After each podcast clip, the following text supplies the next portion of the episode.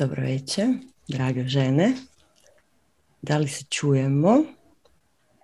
Čujemo se odlično. Evo, vidim da i Valentina klima, tako da izgleda da je. Jej, uspjeli smo. Samo ja sebe ne čujem, to je okej. Nema veze. Ja si lijepa danas. Ti si ljepša. Joj, ta crvena je super. Da vidimo mi gdje smo. Mhm. Evo, dok nam se ljudi još malo skupljaju, mogli bi odmeditirati jedno pola sata i ritualno početi, zezam se. Pa evo, drage žene, dobrodošli na nastavak Crvenog šatora. I kao što znate, za prošli tjedan primili smo jako puno pitanja i mi ćemo se probati potruditi da danas odgovorimo na većinu onih koje su ostala. Nadamo se da ćemo uspjeti, ali i dalje ih je jako puno i onda ih je stiglo još malo. Tako da očito vam jako gode i jako pašu ovi naši ženski razgovori i na tome smo Ines i ja jako sretne. Tako da evo, predlažem da krenemo. Šta kažeš, Ines? Pa evo, ja sam za. Hoćeš da ja ovaj put pročitam pitanje? Ajde. Dakle, prvo pitanje je: u vezi sam sa partnerom 2 godine. Sve je sjajno, on je partner kakvog sam priželjkivala i maštala o tom tako nekom dok sam bila u prethodnoj nesrećnoj vezi i kreacija je konačno poslala onakvog partnera kakvog sam htjela. I onda jedan dan sretnem bivšeg sa kojim je veza bila kaotična, čista perverzija i mazohizam, ali kako sam ga ugledala, ja poželim voditi ljubav sa njim, a i on sa mnom, a rastali smo se jako ružno.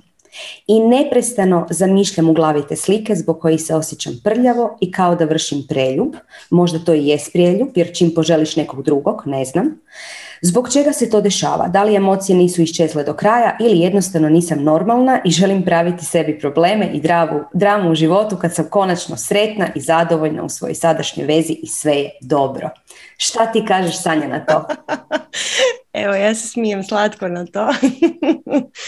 Jer je to jedan prekrasan primjer naše egzistencijalne perverzije i našeg uživanja u onome šta je zabranjeno, uživanja u onome šta je opasno. I naravno, sve te naše veze koje su bile kaotične i zapravo ružne, bile su uzbudljive. Jer kad je veza kaotična, onda je uzbudljiva. I mi tražimo uzbuđenje uvijek i stalno. Međutim, kad imamo takvu jednu vrstu veze, to je uzbuđenje, pa tražimo uzbuđenje na krivom mjestu. Jer uzbuđenje u životu ima svakakvih i možemo si priuštiti svakolika uzbuđenja. Međutim, ova vrsta jedne romantike, onako jedne lude ljubavne priče, to traženje opasne ljubavne priče, to su priče i mi to svi znamo da jedna je stvar na papiru, a jedna skroz druga stvar je u životu. I ono što je bitno znati u ovom slučaju je da kad stavljamo pažnju, tamo gdje stavljamo pažnju, taj dio nas će rasti. Koliko pažnje stavljaš na svoje maštarije, a koliko pažnje daješ svojem pravom partneru? To je zapravo pravo pitanje, jer nije ponekad jako ružno ili opasno potražiti uzbuđenje negdje i onda ga donijeti doma. I onda svog partnera obgrliti sa tim uzbuđenjem koje osjećamo. Međutim, kad jako puno energije šaljemo u neki dio našeg života, u ovom slučaju u maštanje, u nečem šta zapravo znamo da kad bi se dogodilo ne bi uopće bilo nešto spektakularno. Jer zapravo ta situacija da ti se stvarno desi bila bi, znamo svi kako to izgleda. Zapravo izgleda bez veze. Evo, ovako u našoj glavi, to nam daje onako papicu, to našem đuri naravno daje papicu. Tako da treba uvijek lijepo izvagati koliko su te naše maštarije zdrave. I ako trenutno nije zdrava, iz ovog pisma ja bih rekla da nije zdrava, treba je dovesti na razinu koja je donekle barem zdrava. Ne? I uvijek kad se takve stvari pitate, jesam ja normalna zato što ja bi sad nešto što nemam, Sjetite se da svi bi mi uvijek ono što je zabranjeno, ono što nemamo, ono što je opasno, ono što je u tuđem dvorištu, kako ono ide, zelenija trava kod susjeda. I tako da, da, to je jako slatko, jako simpatično, možeš dobiti iz toga malo onako arome u svom životu, ali probaj da ne bude jako puno. I uvijek se sjeti da je to tvoja egzistencijalna perverzija, znači uživanje u onome šta ne bi trebali. Ines, ćeš ti dalje.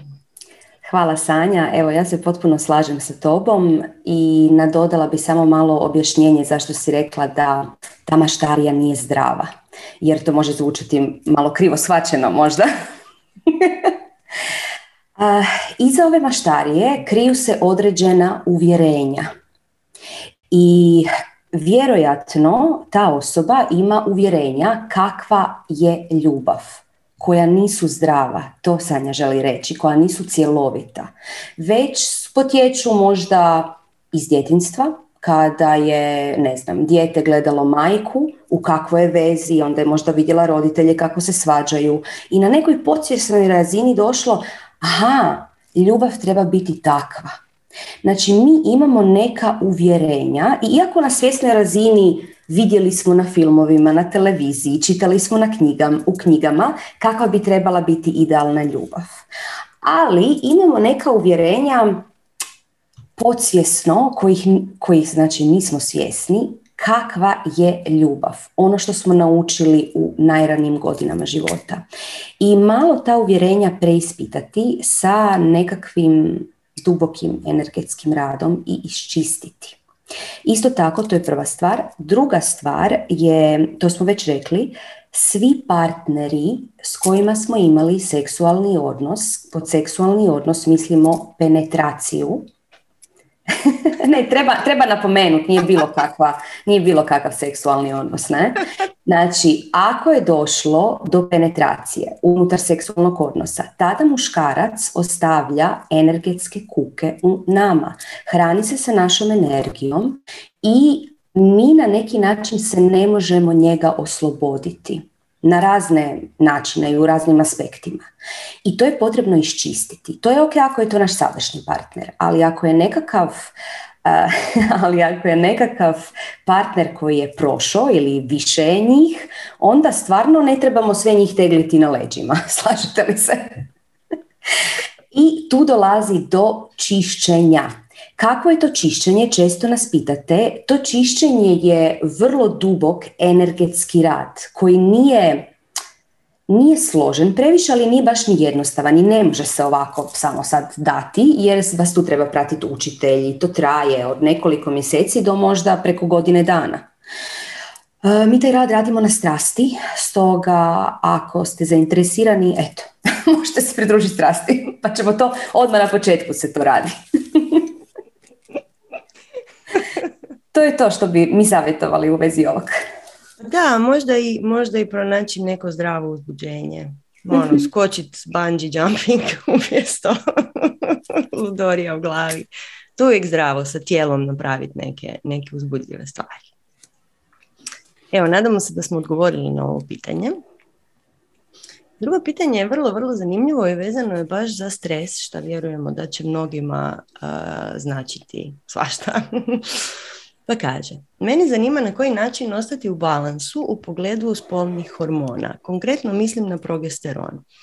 Uslijed životnih izazova i pojačanog kortizola smršavila sam 10 kila u roku od mjesec dana i nakon toga došlo je do narušavanja istog zdravlja vjerojatno. Shvatila sam da sam izvršila atak na svoj organizam. Zanima me vaše mišljenje iz gledišta spiritualnosti na ovu temu. Ines, hoćeš ti sad početi? Pa evo, krenut ću, hvala.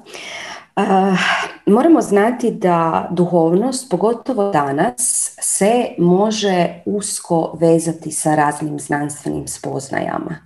Iako duhovnost je spasanjeno i po mom mišljenju puno, puno dalje otišla i puno dublje, ali evo sad znanost polagano kaska za njom i potvrđuje neke stvari o kojima su još pričali pred ne znam koliko tisućljeća.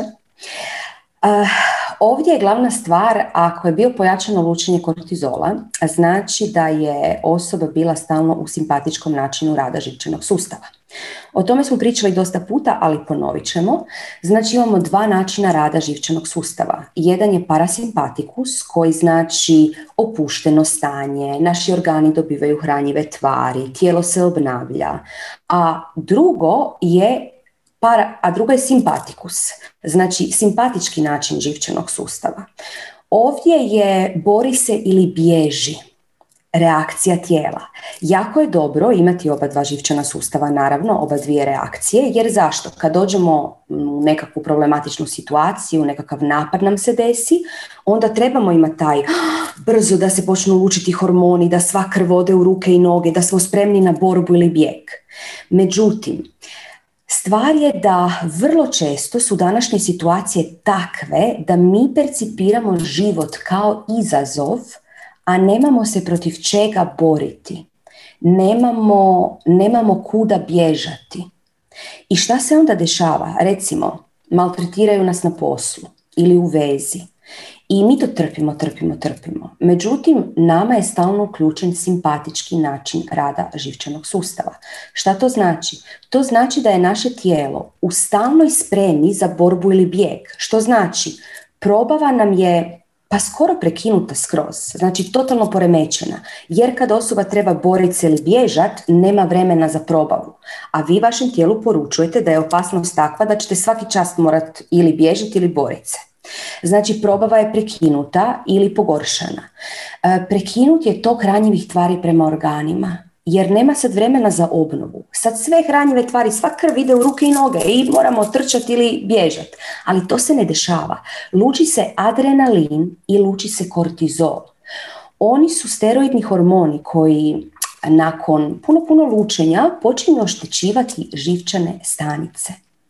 I dolazi do jednog cijelog disbalansa u fizičkom tijelu. Ono što bi trebalo napraviti je svjesno uključiti parasimpatikus. Jer pazite ovo, životinje mogu nesvjesno, kad opasnost prođe, prebaciti se iz simpatikusa, bori se ili bježi, recimo ovcu naganja vuk. I sad ona bježi i prestane ju naganjati, pobjegne i malo se protrese i ona je odmah dobro, odmah je u parasimpatikusu.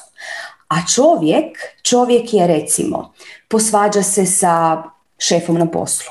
Dođe doma i još sljedeća 3 dana to vrti u glavi kako se posvađao sa šefom na poslu i šta će sad, kako sad da postupi. Znači ne zna to svjesno otpustiti. To je naš veliki plus, ali je to naš i veliki minus. Minus je zato jer očito ne znamo to otpustiti, to jest moramo to svjesno naučiti, moramo se potruditi da to napravimo svjesno. A plus je to što mi moramo to svjesno naučiti nam daje jedno učenje kakve životinje ne mogu dobiti. Znači, od čovjeka se traži veća svjesnost. Da on svjesno iz tame izađe u svjetlo. I tu se skriva naše veliko učenje. Kako prebaciti se u parasimpatikus ako ste u simpatikusu? Ima raznih načina, ja ću vam nabrojati neke, znači sigurno dodati još neke. Recimo Ujjayi dah za sve jogije. Ujjayi dah je dah sa šumom koji se stvara u grlu i ako dišete na nos možete probati napraviti i onda to isto probati napraviti zatvorenih usta. Imate lagani šum kao da ste prislonili školjkicu na uho i sa tim šumom disati udah i izdah, ali ne smije biti prežestoko. Onako osjećaj kao da je Darth Vader mala beba, pa onako jako tiho diše kako on obično diše. Tako bi trebali disati. To je recimo jedan način. Drugi način je smijanje ili pjevanje. Smijanje ili pjevanje potiče nervus vagus. Nervus vagus je živac lutalac koji je inervira cijeli trup i on je glavni aktivator parasimpatičkog sustava. Također, hladna voda potiče i balansira nervus vagus, odnosno uključuje parasimpatički živčani sustav na duge staze. Također, jogijska disanja, znači ako produljite izdah, od udaha, idealno duplo duži, uključit ćete parasimpatikus, jer udah je simpatikus, izdah je parasimpatikus. I također jedna možda jednostavna stvar, možete jednostavno leći i osjetiti ispod sebe majku zemlju i probat čuti njezinu vibraciju i onda usporiti svoje otkucaje srca i dovesti ih u zajedničku vibraciju trm sa majkom zemljom i onda osjetiti drugu čakru i uskladiti ju otkucaj druge čakre sa srcem i sa majkom zemljom. Eto, to su sad svi koji su mi pali na pamet. Sanja, ako imaš još koji, dodaj. Wow, super si to rekla. Imam, naravno da imam, neću dugo, evo, prehrana vam je bitna. Ja sam Nina si iskolačila oči kao, jaj, kako sam to preskočila. Zato me imaš.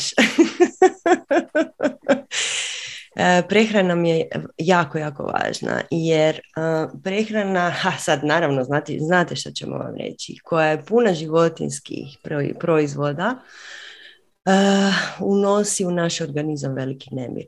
Zato što se jako dugo probavlja, zato što mi stvarno dobivamo od svih tih bića koje smo pojeli ili čije smo proizvode pojeli, dobivamo energetske imprinte unutar našeg organizma. Znači, mi doslovno možemo dobiti sjećanja i doslovno možemo dobiti neke emocionalne reakcije iz tih životinja.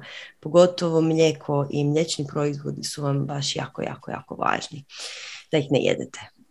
Tako da prehrana bi vam trebala biti puna takozvane žive hrane, znači biljnog, svježeg, organskog, voća i povrća, žitarica, mahunarki i pa probati to napraviti u skladu sa svojim organizmom. Sad tu, budući da ne znamo kakav vam je organizam, nećemo ići dalje, ali u svakom slučaju prehranu definitivno treba prilagoditi tome svemu, jer prehrana nama stvara jako, jako puno stresa u našem organizmu. Recimo, ako naš probavni sustav cijelo vrijeme radi, što je vrlo, vrlo često u naše suvremeno doba, to znači da stalno, konstantno jedemo zapravo, ne? I taj naš sustav je konstantno opterećen i on jedan dio svoje energije stalno mora stavljati na probavu. Znači, reći ćemo vam uvijek prekinuti post, reći ćemo vam uvijek to, biljna hrana, lagana, probavljiva, ne? Osim toga, naravno, sljedeći recept koji je uvijek od nas bitan je meditacija. Bez meditacije ja ne znam kako napraviti ovo o čemu Ines pričala. Znači, svjesno prebacivanje organizma iz simpatikusa u parasimpatikus, to se uči kroz jogu, to se uči i kroz asane. Međutim, ključno je da budete svjesni što se zbiva, a jedini način zapravo da budete svjesni je meditacija svaki dan. Da, možete raditi i spomenute asane koje smo rekli, znači neke asane koje umiruju, pretklone, podržane inverzije i tako dalje. Možete spontano plesati, otpustiti, izbaciti to iz sebe, izbaciti taj stres, ne? Ili možete, raditi yoga nidru, na primjer. Yoga nidru imate snimljenu, mislim da imamo obje snimljene, i tvoju i moju, više sad ne znam, na YouTube-u na našem kanalu. Tako da ima jako, jako puno tehnika. Međutim, ono što je ključno je odluka, jer znate onaj stari vic, koliko treba psihijatara da promijeni jednu žarulju, može ih biti bilo koliko, ali žarulja mora željeti biti promijenjena. A ono što je kod nas vrlo, vrlo zanimljivo je da mi kao ljudska bića uživamo u stresu. I znači, prvi korak je priznati si uopće da, ovaj adrenalin je ludilo totalno, ali nije za mene zdravi, ajde da napravimo nešto drugo. Tako da stres je veliki, veliki motivator za kretanje na spiritualni put. Tako da evo, pozdravljamo sve pridošlice koji će htjeti tako nešto početi raditi. I također stres vam je ključni uzrok starenja, tako da sve žene, ne smijete biti pod stresom, jer onda ode kosa, krenu bore, nije to dobro. Tako da evo, mislim da smo vam sad dali jako, jako, jako puno ideja, te mislim da možda ćemo nastaviti na sljedeće pitanje. Šta kažeš, Ines? Evo, ja se potpuno slažem. Ako želiš, mogu ga krenuti čitati. Pa kaže, Nakon većih životnih izazova posložila sam više-manje skoro sve segmente svog života da mogu funkcionirati i ići svojim duhovnim putem. Međutim, sada je došao red na jedan od segmenata, a to je praksa pranajame i asana. Izmjenjuju mi se intervali, krenem pa stanem i tako u krug. Nikako da ulovim kontinuitet. Da li imate, curke, kakav savjet za postizanje svakodnevnog kontinuiteta i kako se samo motivirati? Sanja? Kako smo ono rekli, teško lako. Teško lako, to je nova teško riječ. Teško lako ili lako teško. nova riječ. Ma nije to jako teško. Ono što treba shvatiti je da je naša praksa naš ritual. Ključna je i mora biti na prvom mjestu naše liste prioriteta. Ključna je za što? Ključna je za nas, za ja. Da bi ja bila najbolja moguća verzija sebe, ključna je moja praksa. Kako razviti disciplinu? Tako što svaki dan, malo po malo, korak po korak, stavljamo pažnju na to. Znači, ako krenete sa ja ću danas 3 sata vježbati, onda ću još 2 sata meditirati, to se neće dogoditi. Međutim, ako krenete ja ću danas odraditi 5 minuta pranajame i 20 minuta asana, i to mi je dovoljno, jer je dovoljno većini ljudi za početak. Nije to neko preveliko opterećenje. Ako imaš 10 minuta, 10 minuta. Ono što je važno je shvatiti, znači, da ti naši rituali nas uzemljuju, vraćaju nas u centar, daju nam uvide u to šta se nama u životu događa. Mi bez prakse samo mimoilazimo se naokolo i trošimo vrijeme u ovom životu i samo prolazimo mimo ljudi i uopće nemamo blage veze šta se nama događa. Tako da ritual, odnosno polaganje pažnje, njasa, polaganje pažnje na ono što želiš unijeti u svoj život. Ne mora uzeti puno vremena, uzima samo pažnju, a pažnja je ključna.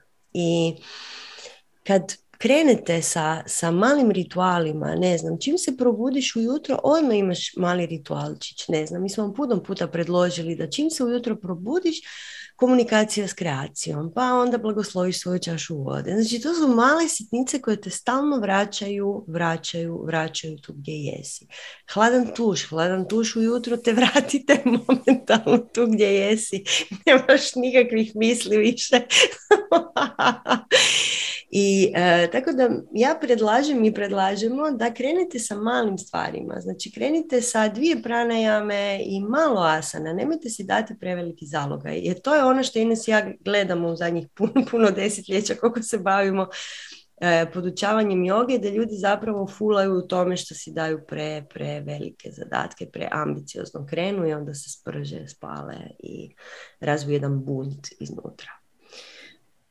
Kasnije se dogodi da više ne možeš započeti dan bez tih svojih rituala i onda praksa sama po sebi uzme svoju, postane ritual sama po sebi bez da ti previše moraš paziti na to.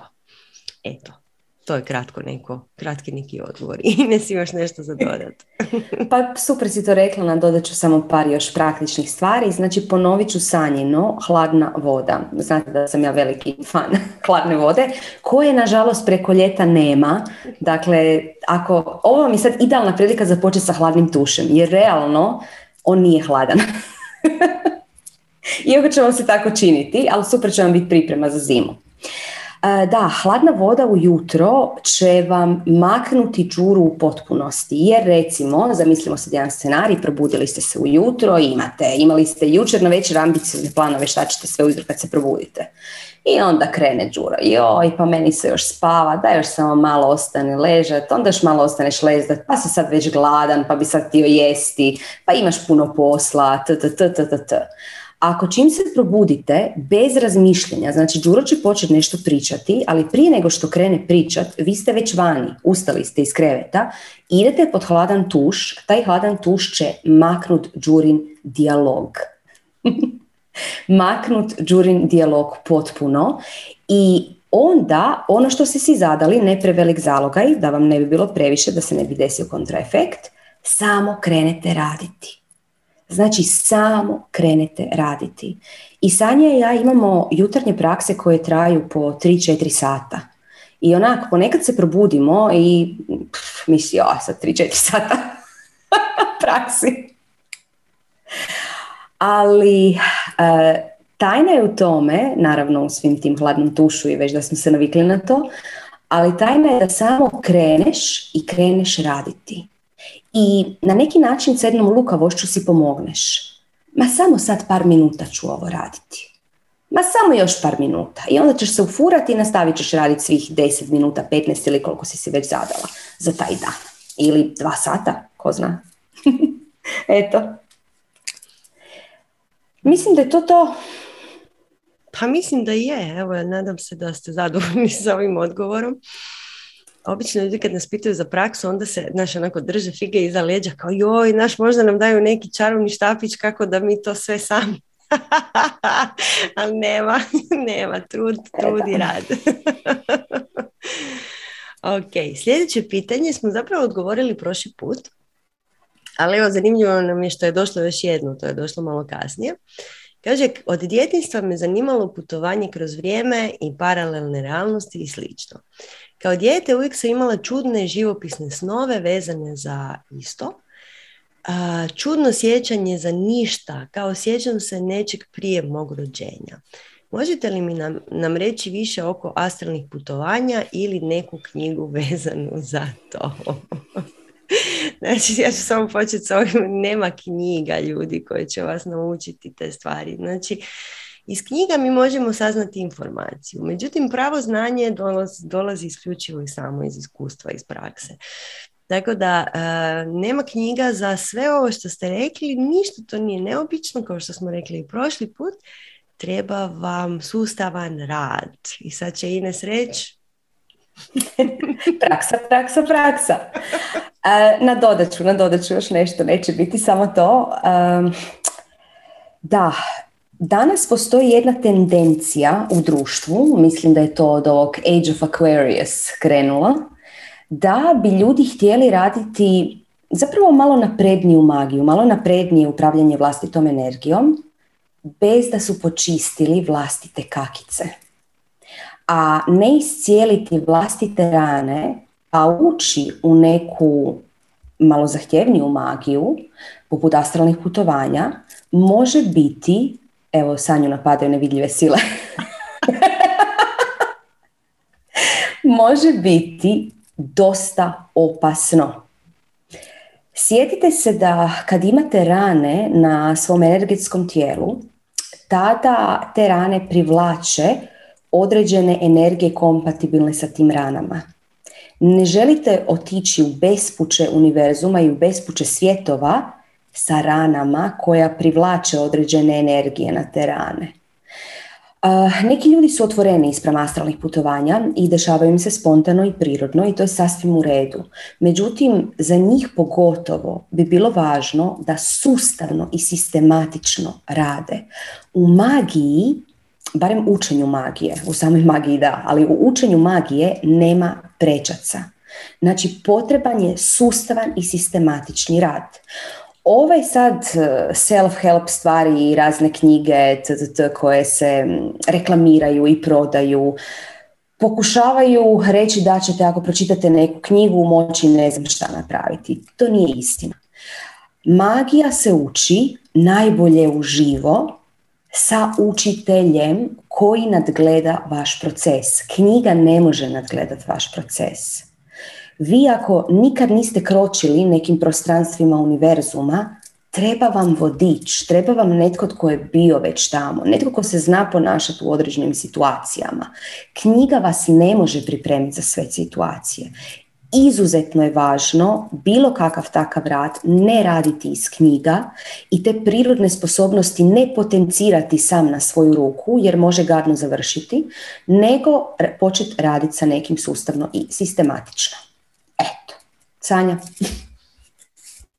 Pa ništa, dođite na strast. Evo, ko nije na Zoomu sad ne vidi ovaj naš chat ovdje o tome kako svaki odgovor kaže dođite na strast, mi ćemo vas sve naučiti, ali nemojte molim vas učiti sami. Ok, mislim da smo odgovorili, imate u prošlom još tacangu još malkice o tome. I prelazimo sad na jednu malo veću temu koja kaže seks. to svi vole. Pa kaže prvo pitanje. Kako poslati orgazam natrag u maternicu? U kojem trenutku, ako sam i sama u orgazmu, znači da nisam tu nego negdje drugdje. Vratim se, nema ni njega više, a što to onda znači da ga treba prekinuti ili? Ok. Pitanje je malo treba se skoncentrirati i kad postavljate pitanja. Znači, kod bilo kojih naših energetskih praksi koje su vezane za naš energetski rad tijekom seksualnog čina, sami ili partnerom, kako god hoćete, prvo i ključno je da budemo svjesni toga šta se zbiva. Dakle, iz ovog pitanja ono što mi smo iščitale je, znači, sama sam ili nisam, dolazi orgazam, ja se gubim. To nije ideja. Ideja je dolazi orgazam, ja sam tu sam, svjesna sam i sad ću ga uloviti. I Ines će sad objasniti kako će se to vratiti u maternicu. To je njezin dio, omiljeni. A ono što ću vam ja reći je moj omiljeni dio, to imate ih premalo. Jer ako je taj jedan toliko wow da se potpuno izgubite, ok, onda na sljedećem probate ponovno, pa u jednom trenutku ćete ga uloviti. Tako da probajte se više igrati malo s time.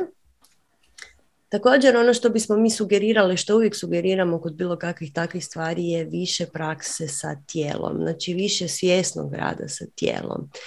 Jer nesvjesno tijelo je u korijenu većine naših problema i seksualnosti i prehrane i prakse i svega toga.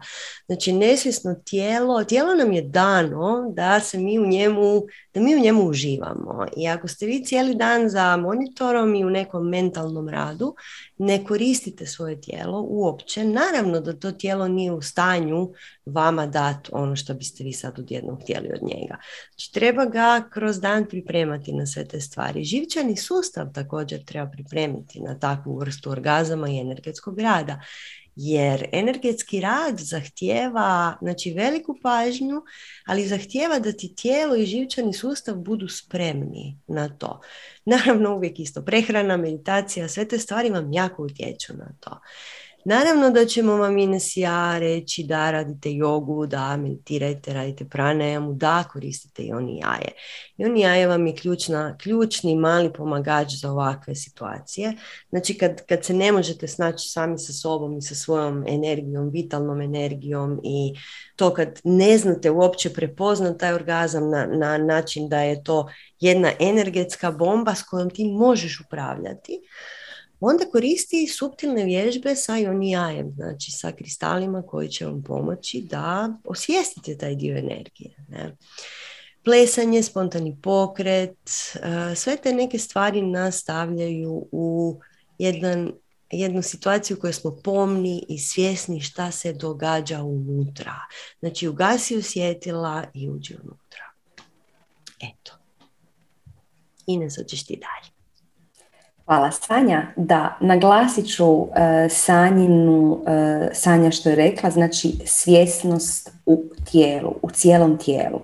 Sad vi možete pomisliti, pa ja sam svjesna svog tijela, znam hodat, znam micat sa rukama, glavom, međutim, svjesnost tijela može biti izuzetno duboka i uvijek se može još više produbiti, još više suptilizirati, još više povećati.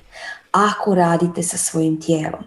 Ako počnete raditi sa svojim tijelom, recimo jogu, recimo aštangu, koju sad ja radimo, tada ćete osjetiti dijelove tijela za koje niste znali da postoje.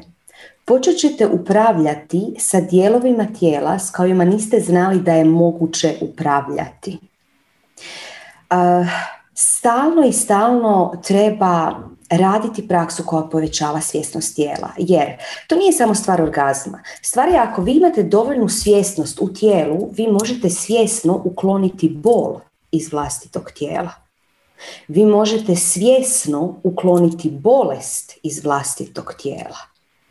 To nije ništa neobično, samo je stvar u količini svijesti. Znači, želite imati svjesnost u svakoj stanici vašeg bića. I to je ono kad mi kažemo svjesnost u tijelu. E sad, vratimo se na orgazam. Kako spremiti orgazam u maternicu? Mislim da je ovdje bilo kod ove osobe pitanje kada točno i na koji način. Kad krene orgazam ako ga ne spremimo, on često zna završiti kao nekakav grč. I onda znači da smo izgubili energiju. Kad krene orgazam, mi sa mišićima pelvičnog poda krenemo ga podizati, dovedemo ga do vrha maternice i onda ga pustimo da kao da opere krov maternice i vrati se nazad unutra. Koliko brzo ćete to raditi, slijedite sam orgazam kako ide. Ali umjesto da bude grč koji se rasprsnuo, vi ga gore, krov maternice i pustite da opere cijelu maternicu iznutra. Ako ne uspije od prvog puta, uspjet će od drugog, trećeg, znači samo vježbajte, što češće orgazmirajte, pa će biti lakše. I također, bilo bi dobro možda raditi nekakve energetske vježbe sa tom seksualnom životnom energijom, kako bi znali njome upravljati kada dođe čas. Vrlo jednostavna energetska vježba je jednostavno sjest i disati u džaji sa udahom po kralježnici gore, sa izdahom po kralježnici dole i pritom sa udahom stisnuti pelvični pod, osjetiti da se energija diže do centra glave, sa izdahom spuštati energiju i opuštati pelvični pod, ali ne do kraja. I tako pulsirati. Sa joni jajem još bolja praksa, ista ova. Eto, Sanja? Pa mislim da je to. Mislim da smo bile prilično detaljne oko toga svega. Tako da evo, nadamo se da smo odgovorile. Javi nam svakako je ti uspjelo. Mi uvijek volimo znati te neke stvari. I evo, Ines, ako se slažeš, možemo početi možemo krenuti na sljedeće pitanje. Slažem se svakako. Evo, čitam pitanje. Imam momka, drago nam je za tebe. Nedavno smo proslavili 1. godinu veze i lijepo nam je. I sad, ja bih voljela da imamo seks barem jednom dnevno, a njemu je to čudno i previše. Smatra da je 2 puta tjedno sasvim ok, a znam da se u međuvremenu samo zadovoljava. Zašto to radi ako mu je dovoljno 2 puta tjedno? Ponekad imam osjećaj kao da ga silujem, ja iniciram većinom seks i meni je ok da ne svršim svaki put jer nekad to bude kratko. To je to. Evo, hoćeš da ja počnem? Izvoli.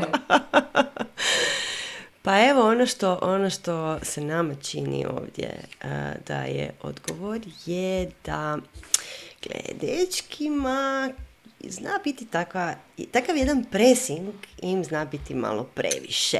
Svi znamo da su oni zapravo nježni cvjetići koje treba njegovati i kad se ona sjeća napadnut na ovakav jedan, pogotovo na ovaj način, napadnut da on nije dovoljno dobar ljubavnik realno, ne? Onda on zapravo lagano bježi iz te cijele situacije. Ne? I ta velika očekivanja koja žena zna imati od svog ljubavnika, njega zapravo prestravi i on se smrzne jadan. Ne?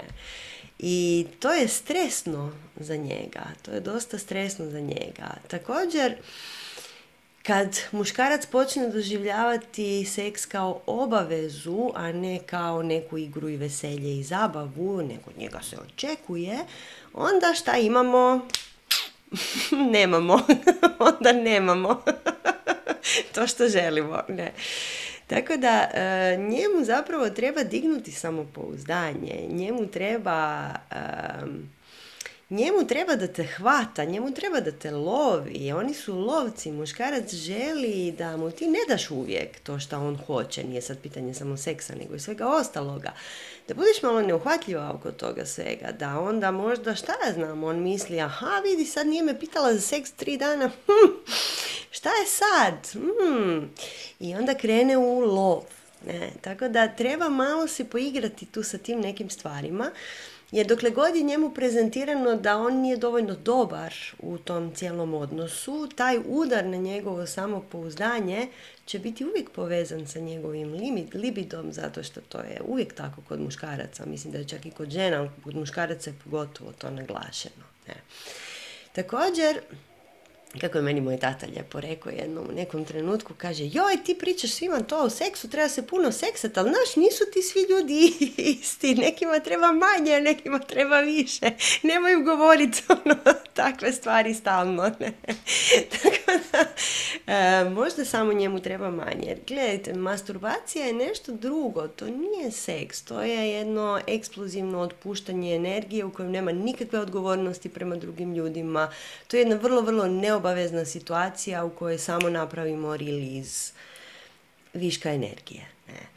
Tako da, evo, možda ćemo, evo Ines, hoćeš ti možda preuzeti dalje, pa ćemo vidjeti ti će nas to odvesti. Pa ja mislim da će nas odvesti na strast, ali dobro. Uvijek će nas odvesti na strast. Šalim se, ali ne potpuno.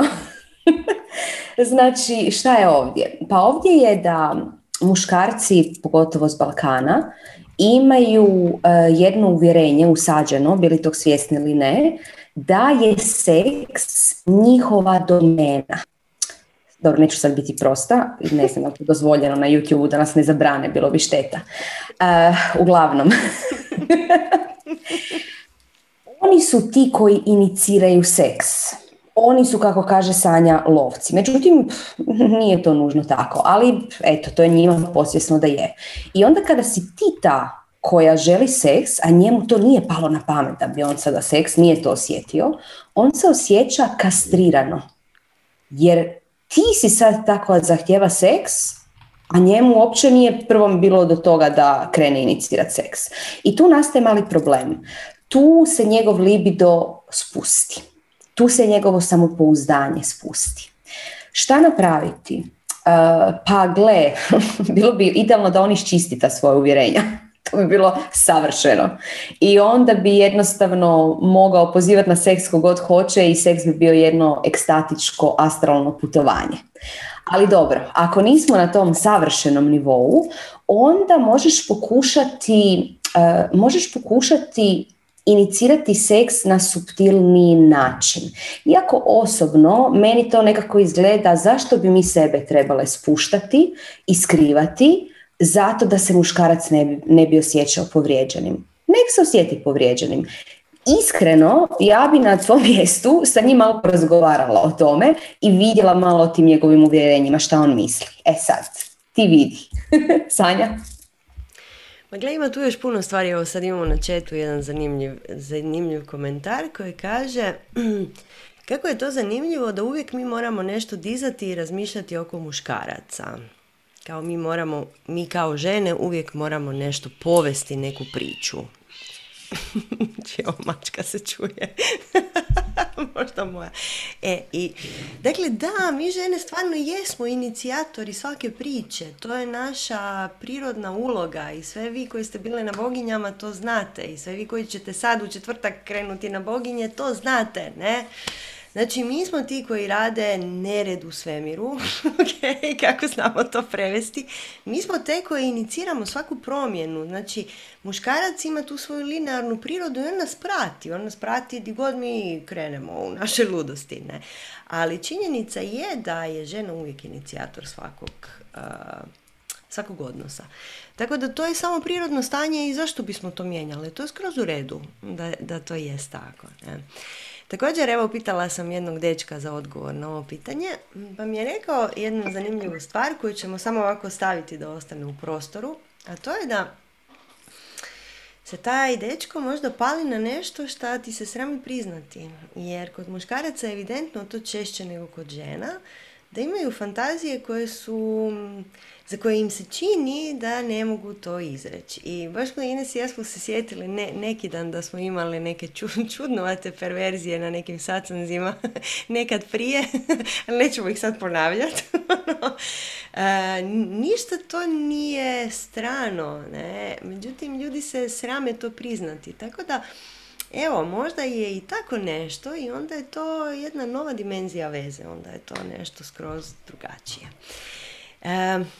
Tako da evo, tu ima jako puno odgovora, kao i na svaka ova pitanjima ima more različitih varijacija i tema, ali činjenica je da njemu treba malo nježnosti i razumijevanja, a ne stalni napad, joj, daj mi.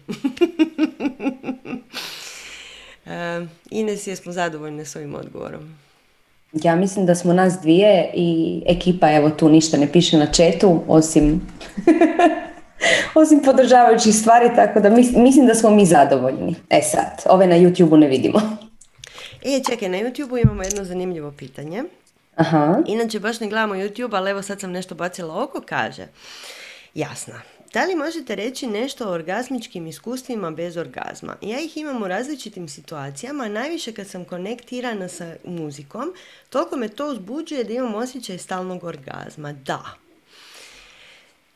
Znači, spontano kretanje pogotovo, znači to plesanje, rad sa tijelom, u našem tijelu doslovno cirkulira naša vitalna seksualna energija. I kad imate takva opažanja, znači da ste vrlo svjesni toga što se događa. I kad imate takva opažanja, super je onda raditi sa tom energijom. Znači, probajte je početi usmjeravati. Probajte, ne znam, ubaciti u neki dio tijela. Probajte je cirkulirati na razne načine. Probajte je dizati gore-dolje. Probajte vidjeti šta se s tom energijom još može. Jer može se svašta. I kad god stavite pažnju na nju, kao što smo 100 puta danas rekli, te će se stvari početi razvijati. Tako da ako imate već takva energetska iskustva, znači orgazam u cijelom tijelu je ono što zapravo želimo cijelo vrijeme. Bilo bi super, ali želimo. Ako ga već imate tako spontano, onda treba s tom energijom početi upravljati. Jer vrlo vjerojatno onda imate i sposobnosti sa tom energijom i liječiti i raditi raznorazne magije. Jer kao što znate, Ines i ja magiju nazivamo svjesnim upravljanjem energijom. Znači, kad počnete svjesno koristiti tu vrstu energije, to je prava čarobnica. Eto. Ines, imaš ti nešto za dodat tu? Nadodat ću kratko da zapravo podizanje svjesnosti unutar tijela je orgazmičko iskustvo. I ono što joga naziva samadi je vrlo orgazmičko iskustvo. Snažno kao 1000 orgazama, ali bez vrhunca, nego stalno ovako tu. Dakle, razne duhovna iskustva mogu itekako izazvati razna orgazmička iskustva i od toga ne treba bježati. Treba dopustiti da nas to preplavi i, kao što je Sanja rekla, igrati se sa tim, probati dizati, probati slati negdje u ruku, u nogu. Znači, malo se igrati sa tim ili kretati se sa tim. Jako lijepo. Eto, mislim da možemo na sljedeće. Može. Evo, ja ću ga pročitati. Imam 31 godinu i u prošlosti sam bila seksualno zatvorena i u grču i u strahu od svoje seksualnosti. U zadnje vrijeme sam se počela otvarati i sada mogu reći da sam je u potpunosti prihvatila. Upoznala sam dečka koji mi se jako sviđao i spavala sam s njim na prvom spoju. Misli koje mi vrludaju glavom su: da li sam to trebala napraviti? Dragi Lastane, šta on sad misli o meni? Kada spavati s nekim? U tom trenutku kada se to dogodilo, bilo je previše strasti i naprosto nisam razmišljala, već me tijelo samo vodilo. Nije li to prekrasno? Ines, hoćeš ti početi? Evo, krenut ću. Ovako, znači, izanalizirat ćemo samo pitanje. Znači, osoba nam kaže da je bila seksualno zatvorena i u grču, u strahu od svoje seksualnosti i da ju je u zadnje vrijeme počela otvarati, što je očito vidljivo jer spavala je s jednim dečkom na prvom spoju, to već donosi neku određenu otvorenost i sada može reći da ju je u potpunosti prihvatila. Da si u potpunosti prihvatila svoju seksualnost, ti ne bi nama postavila ovo pitanje. Vjerojatno si ju više prihvatila nego što si ju prihvatila prije, međutim da si u potpunosti prihvatila, ti bi sa ovim bila apsolutno ok. To ti ne bi smetalo. Međutim, to tebi smeta ne samo da to vidimo zato što si nam poslala pitanje, već se ti nakon što postaviš pitanje opravdavaš. U tom trenutku kada se to dogodilo, bilo je previše strasti i naprosto nisam razmišljala, već me tijelo samo vodilo. Znači, upitala si nas pitanje i onda si se opravdala zašto si to napravila.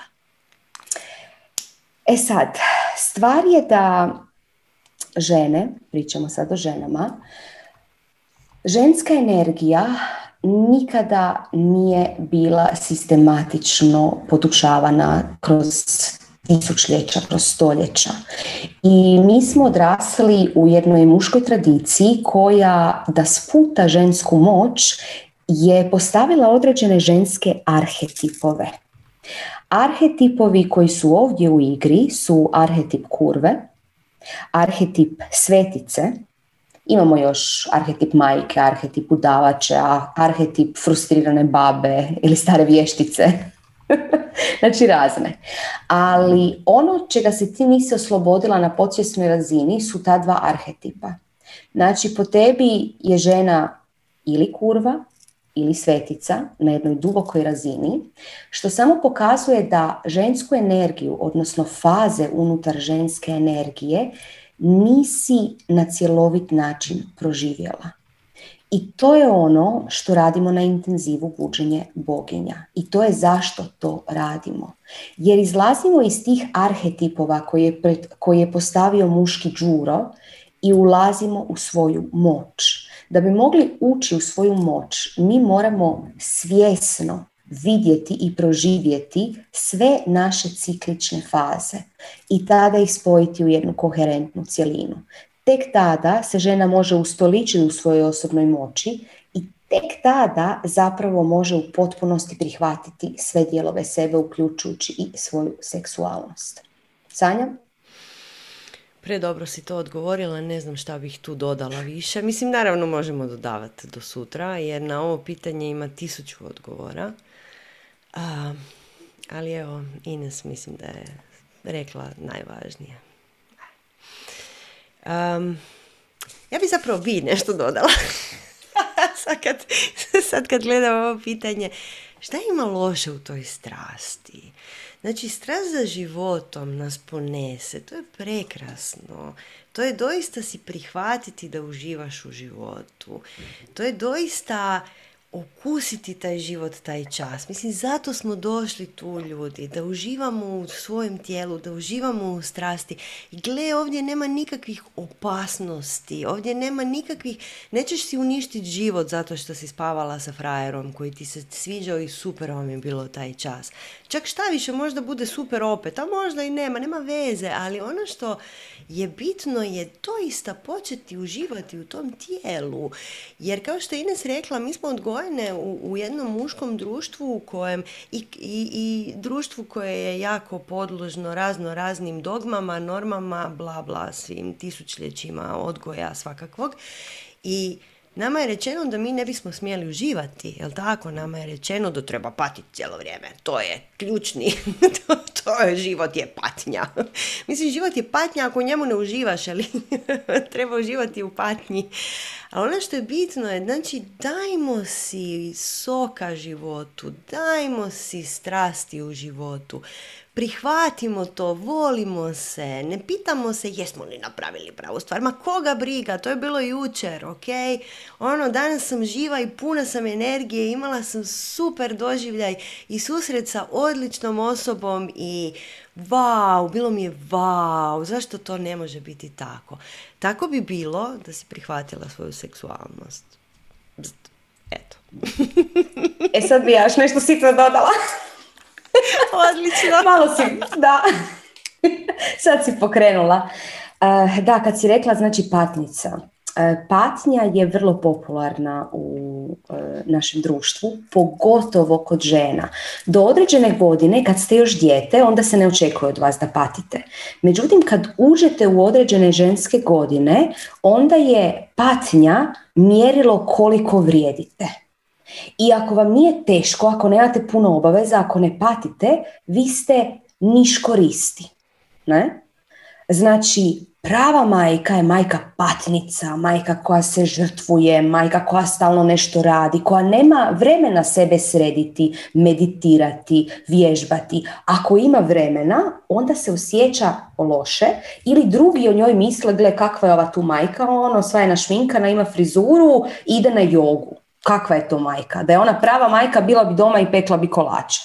Razumijete to mjerilo ženske vrijednosti i patnje. To je nešto što se treba izbrisati. A ko će to drugi izbrisati nego mi žene?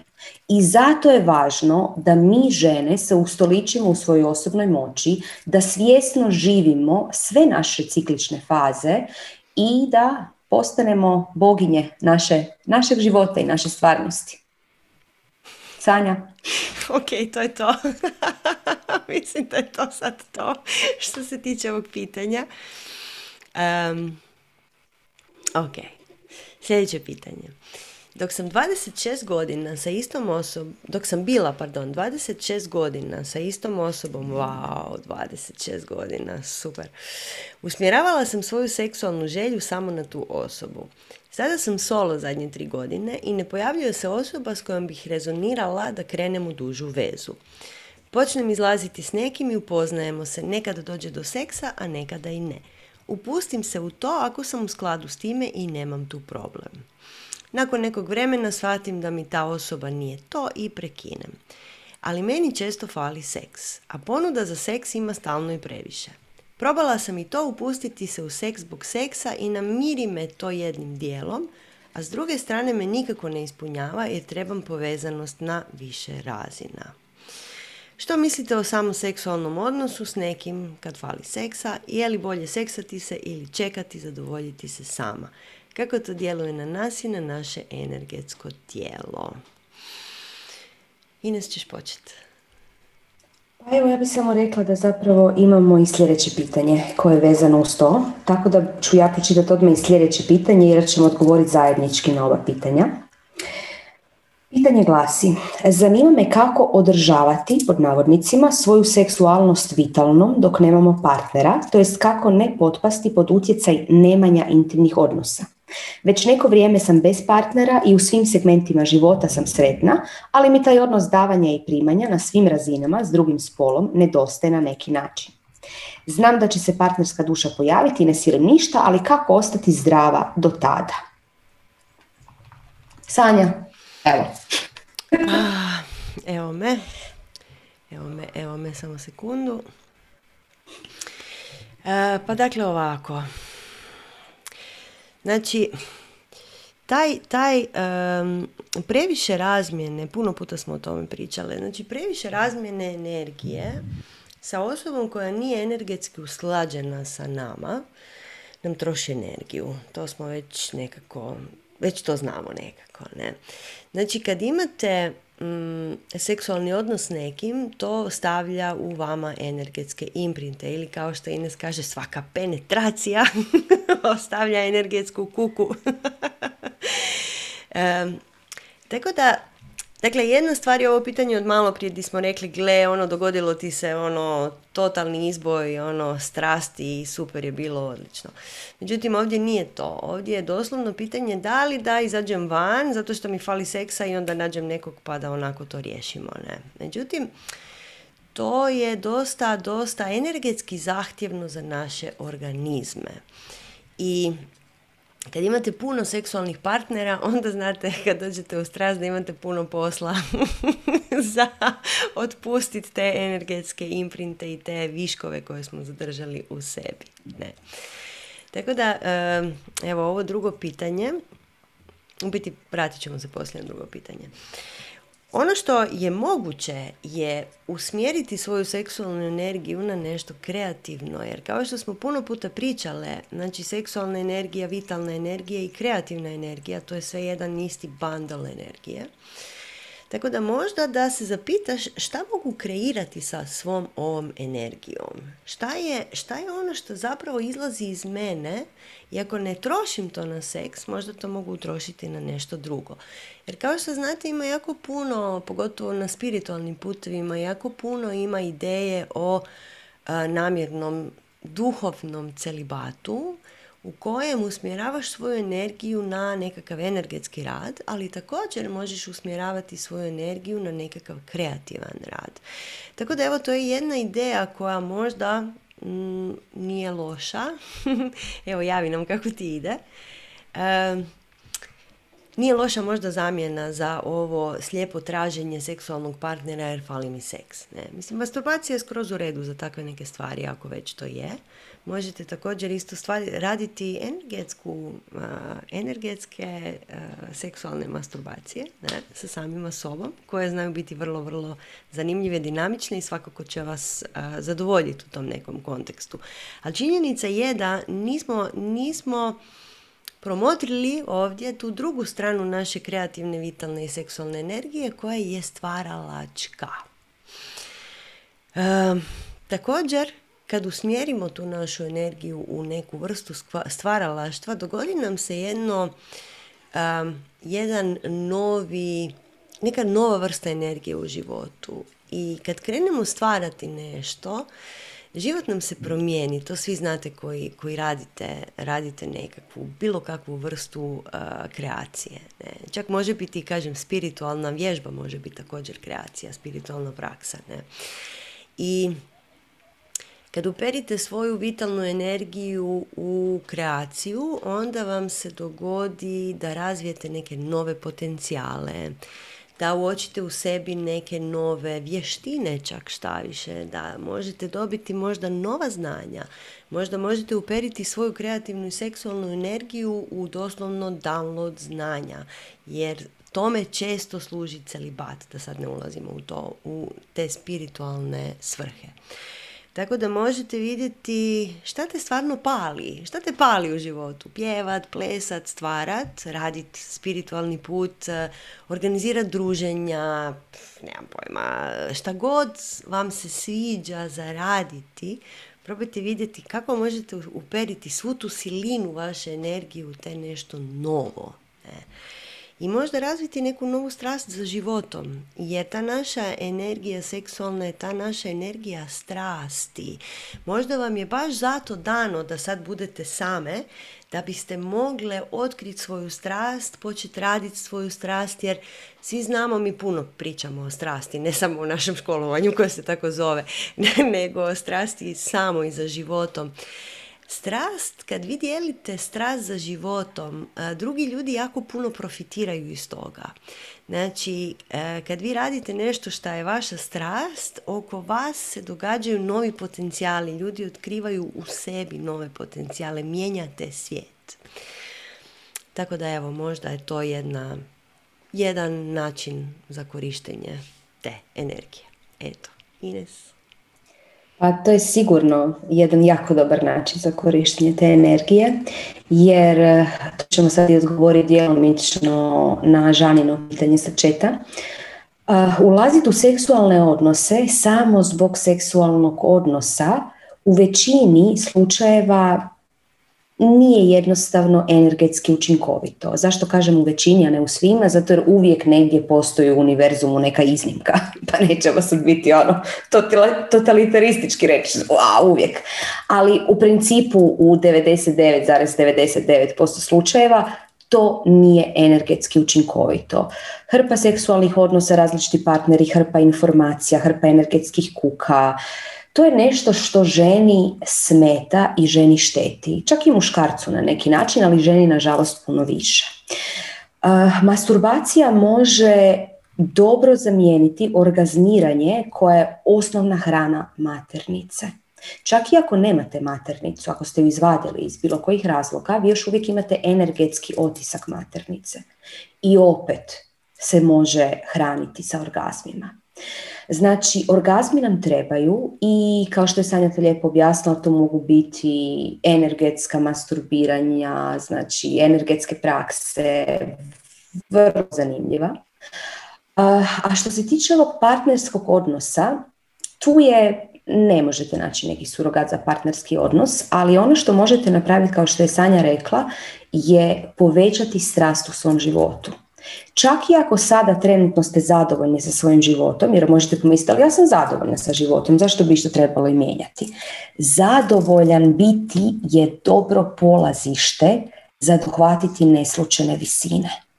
Ne želite čekati da budete loše, da krenete intenzivno raditi na sebi. Ako ste zadovoljni, ako ste sami, pa s tim imate na neki način možda malo više vremena jer ste sami, super polazna točka za raditi intenzivno na sebi.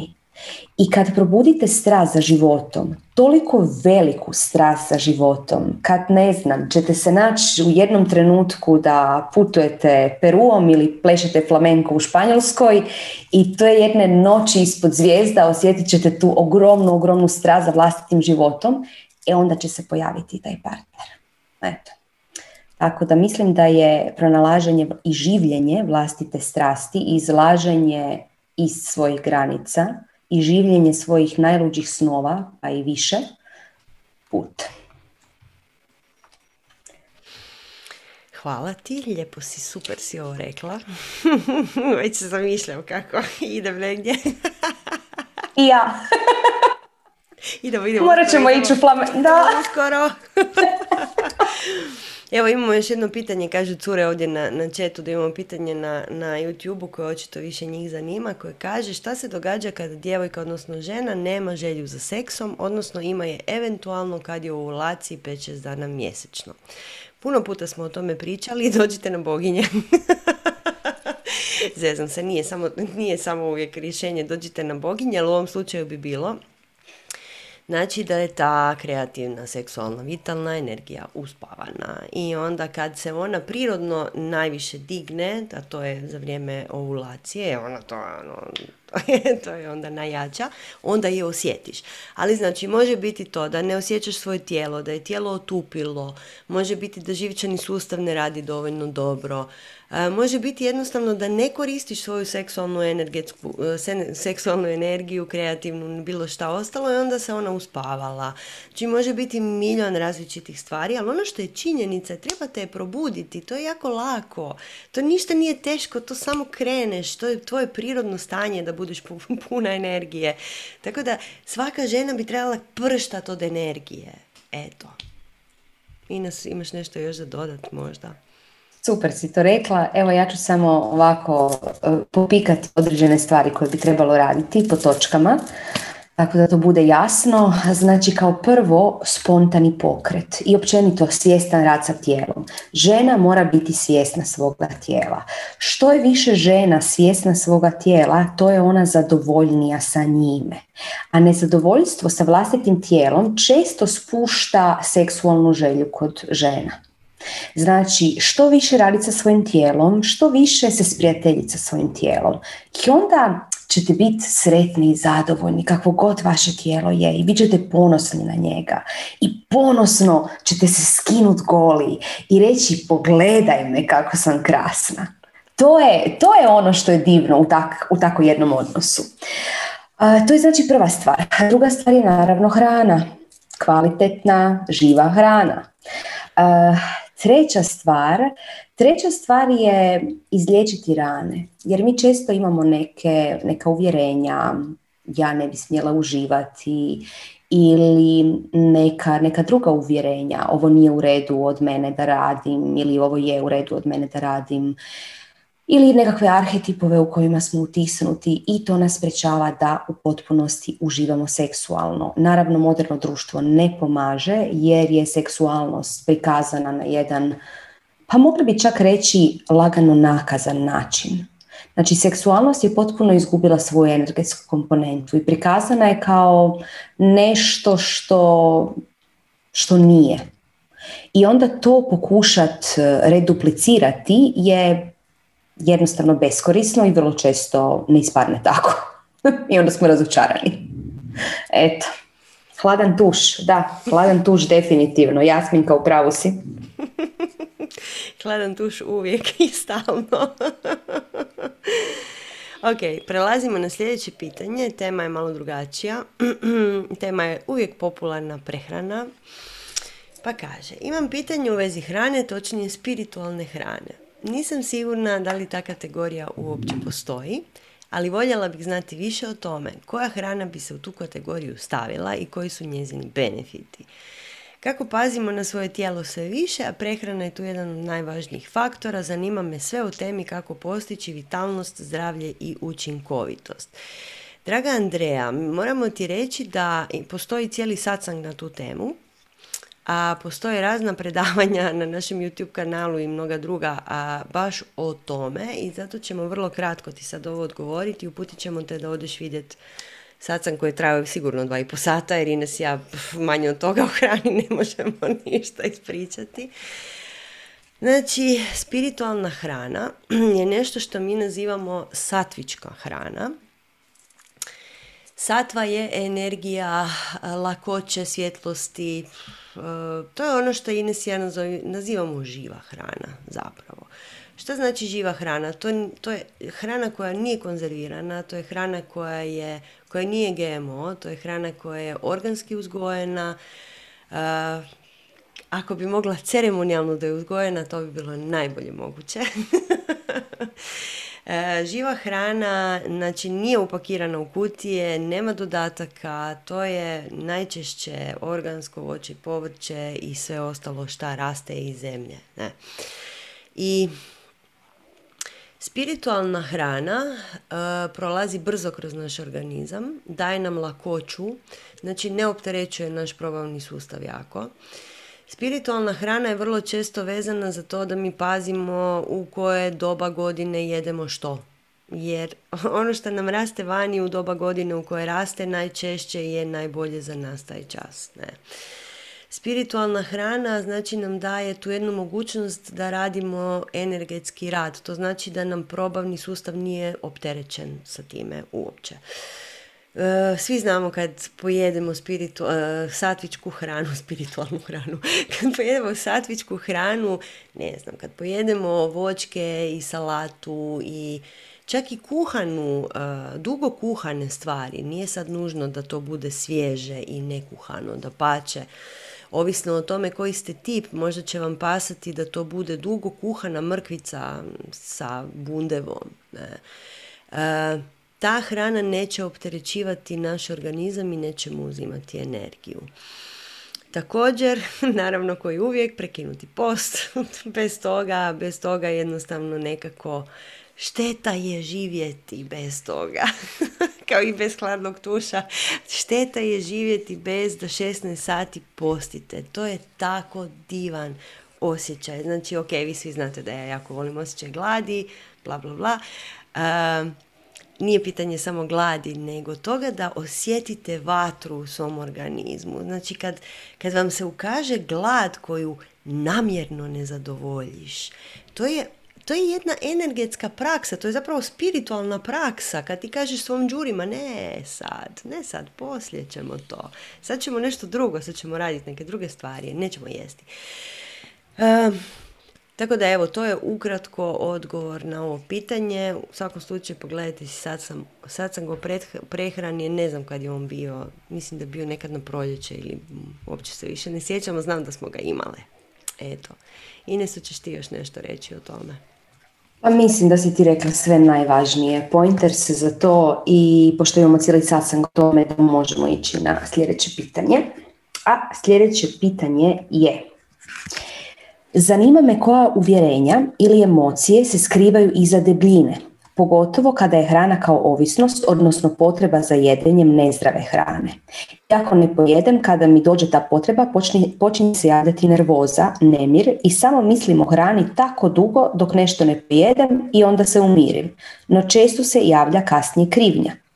Što bi to moglo biti u meni i što moram nahraniti?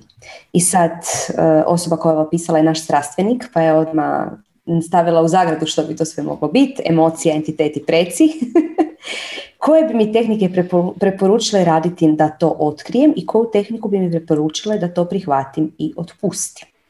Eto, prvo ćemo odgovoriti relativno općenito, onda ćemo ti dati baš posebnu tehniku, zato jer si strastvenica i znaš na što ćemo misliti. Sanja? Pa načelno pitanje debljine vrlo često je pitanje zadržavanja energije. E sad, zadržavanje energije se događa iz puno razloga. Često se ljudima događa kad ne žive svoju strast. A to ne znači raditi posao koji je tvoja strast, nego općenito živjeti strastveni život. Vrlo često mi zadržavamo energiju kad doslovno ne trošimo našu kreativnu energiju. Također, ovaj problem je vrlo čest kad se ne radi sa tijelom. Znači, kad imamo posao koji je mentalan, kad imamo puno buke u glavi, ne nužno buke koja je loša, nego jednostavno imamo nekakvu kreaciju u glavi, ali ne radimo sa tijelom. Jer pogotovo kad je pitanje nezdrave hrane, problem je u tome da tijelo ne javlja signale da ne želi nezdravu hranu. Jer tijelo ne želi nezdravu hranu. I mislim, ja kad pojedem nešto, ne znam, sad se uopće ne mogu sjetiti šta, sladoled, ko to se sjećam zadnje, našla sam sladoled koji je izgledao kao, zvao se Unicorn i imao je šljokice i bio je rozi. Ja jednostavno nisam odoljela i rekla sam, wow, ja to želim. I znači moje tijelo nakon toga je javilo, sad danas popodne će ti biti jako slabo. Eto, to tako izgleda. Znači, tijelo ne javlja signale, treba više raditi sa tijelom. Kad pričamo o nezdravoj hrani, odnosno ovo pitanje cijelo je vezano za ovisnost o nezdravoj hrani, koja je vrlo česta, ništa to nije neobično. Mislim, cijela naša generacija je vezana za vrlo nezdrave reklame, za vrlo nezdravu prezentaciju toga šta bismo mi trebali konzumirati, ne? I zbog toga vrlo često razvijemo i tu neku vrstu ovisnosti. Recimo, ima jedno predavanje u kojem smo pričali baš o tome kako ima jedan okus poseban koji doslovno razvija ovisnost, ne? To je taj famozni umami, ne? Razvija nam ovisnost, odnosno naviku, i onda navika sprječava naše tijelo da šalje signale, odnosno šalje ono signale, ali mi ih ne čujemo. Mi čujemo samo naviku, odnosno ovisnost. Kad god je ovakav neki slučaj, trebamo se zapitati šta je to što imamo potrebu nahraniti. Vrlo često, jer svi znamo da svi mi nosimo osjećaj manje vrijednosti jer ga nosimo, jer je tako. Nisam vrijedna, to je taj osjećaj, nisam vrijedna i onda ću se sad pretrpat sa nečim i osjećat ću se loše nakon toga i dokazat ću samo i sebi da stvarno nisam vrijedna. To je jedna vrsta egzistencijalne perverzije, odnosno tog začaranog kruga u kojeg mi jesmo, ne? I možda neka druga želja nije zadovoljena. Znači, nisam dovoljno dobra, jedna klasika, i to je uvijek, to je temelj svih naših života, i nisam dovoljno dobra. I osim toga može biti nešto drugo, ne znam, nisam dovoljno uspješna, nisam dovoljno bogata, nisam dovoljno poželjna, nisam dovoljno šta god hoćeš. Nisam dovoljno nešto.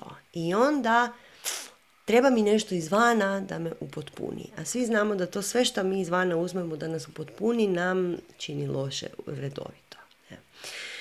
Tako da ovisnost znači također i slabu volju.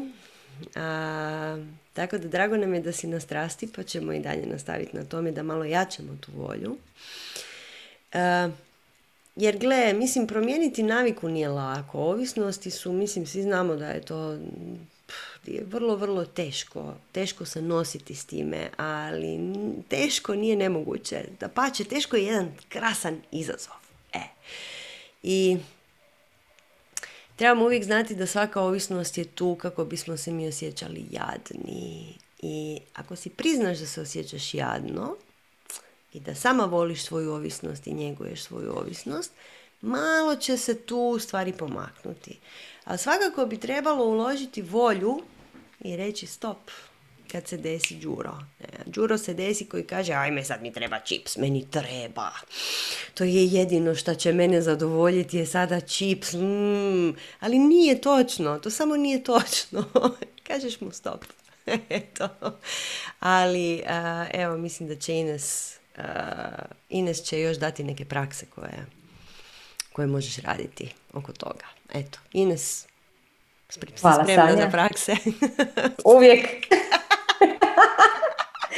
Super si ovo rekla, da. Evo još jedan mali praktični savjet. Znači, kao što znaš, kad smo radili Oša, dinamičku, đuro napada u valovima, u refulama. I kad, recimo, jako osjetiš da ti se jede čips, ti malo pričekaj i to će proći. I zaboravit ćeš na to. Ozbiljno. Da. Znači, to je isto jedan trik. Još jedan trik je nemoj u kući imati ništa nezdravo. Ok? Jer ako nemaš ništa nezdravo u kući, onda nećeš imati šta pojesti. Moći ćeš uzeti grickat mrkvu. To je drugi trik. Treći trik, kad ti se jede čips, a nisi spremna sad raditi neku energetsku praksu jer te jako to razbucalo, ti odi fino pod hladan tuš. Ili napravi 3 skleka ili 4 trbušnjaka ili počni plesat nešto ili počni pjevat. Znači zamijeni to sa nečim i opet će proći. A ako si spremna za praksu, daćemo ti sad jednu praksu koju mogu zapravo sve naše strastvenice koristiti. Svaki dan, barem 21 dan, jer to je potrebno da se riješiš navike, otvori svoju energetsku jezgru, znači otvori svoju virakoću i pronađi tu ovisnost. Osjeti gdje je u energetskoj jezgri ta ovisnost. Osjeti kako ju osjećaš, percipiraju, možda ćeš ju osjetiti ko neku sluz, ko neku tamu, nije važno, osjeti ju. Upali vatrene točke i sa vatrom ju spali. Zatim pronađi taj osjećaj gladi u sebi.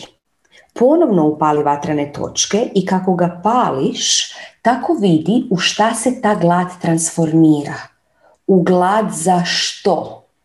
I onda vidi na koji način možeš drugi odgovoriti toj gladi. Aha, glad za čipsom je zapravo želja da, ne znam, uspijem negdje na poslu. Ok. Ili želja da se odmorim, da dobijem neki odmor. Ili želja za utjehom. I onda vidi, znači, zašto je to zapravo glad i na koji način bolje možeš odgovoriti na nju. I to sve vidi dok ta vatra transformira. Jer šta radi? Vatra kao arhetipska vatra, ona ne uništava, ona ne pali, već ona transformira, oslobađa. Baš kao kad zapalite recimo drvo, onda se počnu one iskrice onako rađati i niti vatre možete vidjeti. Vatra oslobađa energetske niti, vatra oslobađa učenje. I kada vi palite svoj osjećaj gladi, tada iz njega izađe ta prava želja. I to je praksa koju 21 dan radiš svaki dan, a kasnije po potrebi. Eto, nadam se da smo ti odgovorili sa ovim. Sanja? Pa ja se isto nadam da smo odgovorili sa ovim. Svi ostali koji ne idu na strast, evo nemojte biti zbunjeni. Ok. Aha, evo imamo pitanje na chatu, da li to može za sve drugo što smatramo ovisnošću? Da, naravno. Dapače. Evo, kratko brzinsko pitanje vezano za famozni B12. Iskreno nisam ni copy-pastala pitanje, samo sam napisala B12. B12, gdje ćemo dobiti fantastični B12? Gledajte, propaganda vam kaže, joj, vi ste vegetarijanci ili vegani, vi sigurno vam fali B12, proteini i šta ono, još nešto. Znači, ne fali vam ništa, vjerojatno. Tako da prvo što bismo vam sugerirali je da provjerite da li vam stvarno fali B12. A ako vam ne fali, ne morate ništa. I ono što bi vam svakako sugerirali je da jedete organsku hranu. Organska hrana, zemlja, ima B12. Postoje preparati, naravno, u kojima ima B12. Postoje razne stvari u kojima ima B12. Međutim, istražite da li vam to stvarno treba. Ines?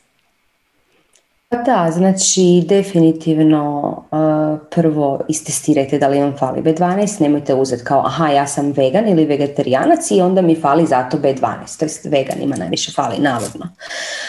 Ako usvrdite da vam stvarno nedostaje, postoje sublingualni sprejevi koji su zapravo najbolji ako se uzimaju dodaci B12 jer se to šprica ispod jezika i puno se bolje apsorbira. Puno se bolje apsorbira umjesto da gudate tabletu, ili ako je baš veliki nedostatak možete otići kod vaše doktorice koja vam daje injekciju B12, znači ako je baš toliko hitna stvar. Eto, tako da stvar je vrlo riješena. Sanja? Ma da. Pa ja ne znam, meni nikad u životu nije ništa falilo, ali dobro, možda sam ja neki poseban slučaj. Zdravo jedite, ljudi, neka vaš organizam radi, nek vam probavni sustav radi i sve će biti ok. Nemojte se brinuti toliko oko propagande. Propaganda je gadna situacija. Sljedeće pitanje je vezano za pušenje. Kako se osloboditi pušenja? Koji psihološki problem je u korijenu te navike i kako možemo kroz deblokiranje 3. i 4. čakre razriješiti poriv za pušenjem? Pa evo, osoba koja je pitala je vrlo lijepo detektirala problem 3. i 4. čakre, odnosno grantija koji stoji između 3. i 4. čakre, koji zahtijeva od nas vatru i zrak. Pa obično je to, naravno to svi pušači znaju, to je pitanje emocionalne prirode, nezadovoljstva svijetom oko sebe. E sad, kako to riješiti? Postati zadovoljan sa svijetom oko sebe. Svijet nikad nije onakav kakav bismo mi htjeli da jest. I kad mi imamo snažnu potrebu, kad vidimo stvari koje nam se ne sviđaju, vidimo ih zato jer smo na njih uperili našu pažnju. Znači, kad znamo da svijet nije onakav kakav jest, kakvo bismo mi htjeli da jest i nikad neće biti, jer inače se ne bismo tu rodili. Šta bismo mi radili tu da je svijet savršen? Bilo bi nam bez veze da je svijet savršen. Mi smo došli ovdje zato što je svijet nesavršen i mi želimo da bude bolji. I svako živo biće na ovom svijetu ima tu potrebu, možda su je zakopali ispod krpe kakica pa je ne razumiju ili su je potisnuli na 100 načina jer nije ugodna, ali mi smo ti koji gledamo ovaj svijet i usmjeravamo svoju pažnju ili na ono što nam se sviđa ili na ono što nam se ne sviđa. Znači mi biramo šta ćemo vidjeti. I pušači redovito imaju emocionalne probleme sa prihvaćanjem drugih ljudi, sa prihvaćanjem ponašanja drugih ljudi i zapravo problem sa vanjskim svijetom.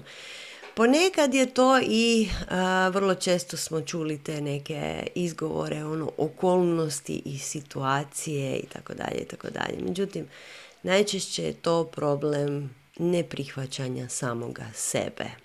Jer mi kad prihvatimo samoga sebe, prihvaćamo i svijet oko sebe. Jer vidimo ono što je u skladu s nama, a ne ziljun problema koje na ovom svijetu ima. I vrlo često će se tu dogoditi nekakva nervoza zbog koje počnemo pušiti.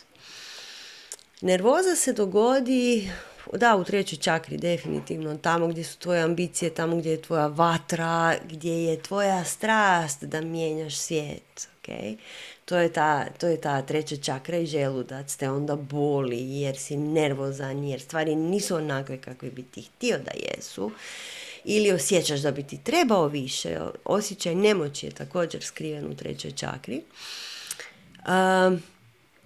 Dakle, da, više poštovanja prema samome sebi i manje gledati i kritizirati stvari koje ti se ne sviđaju.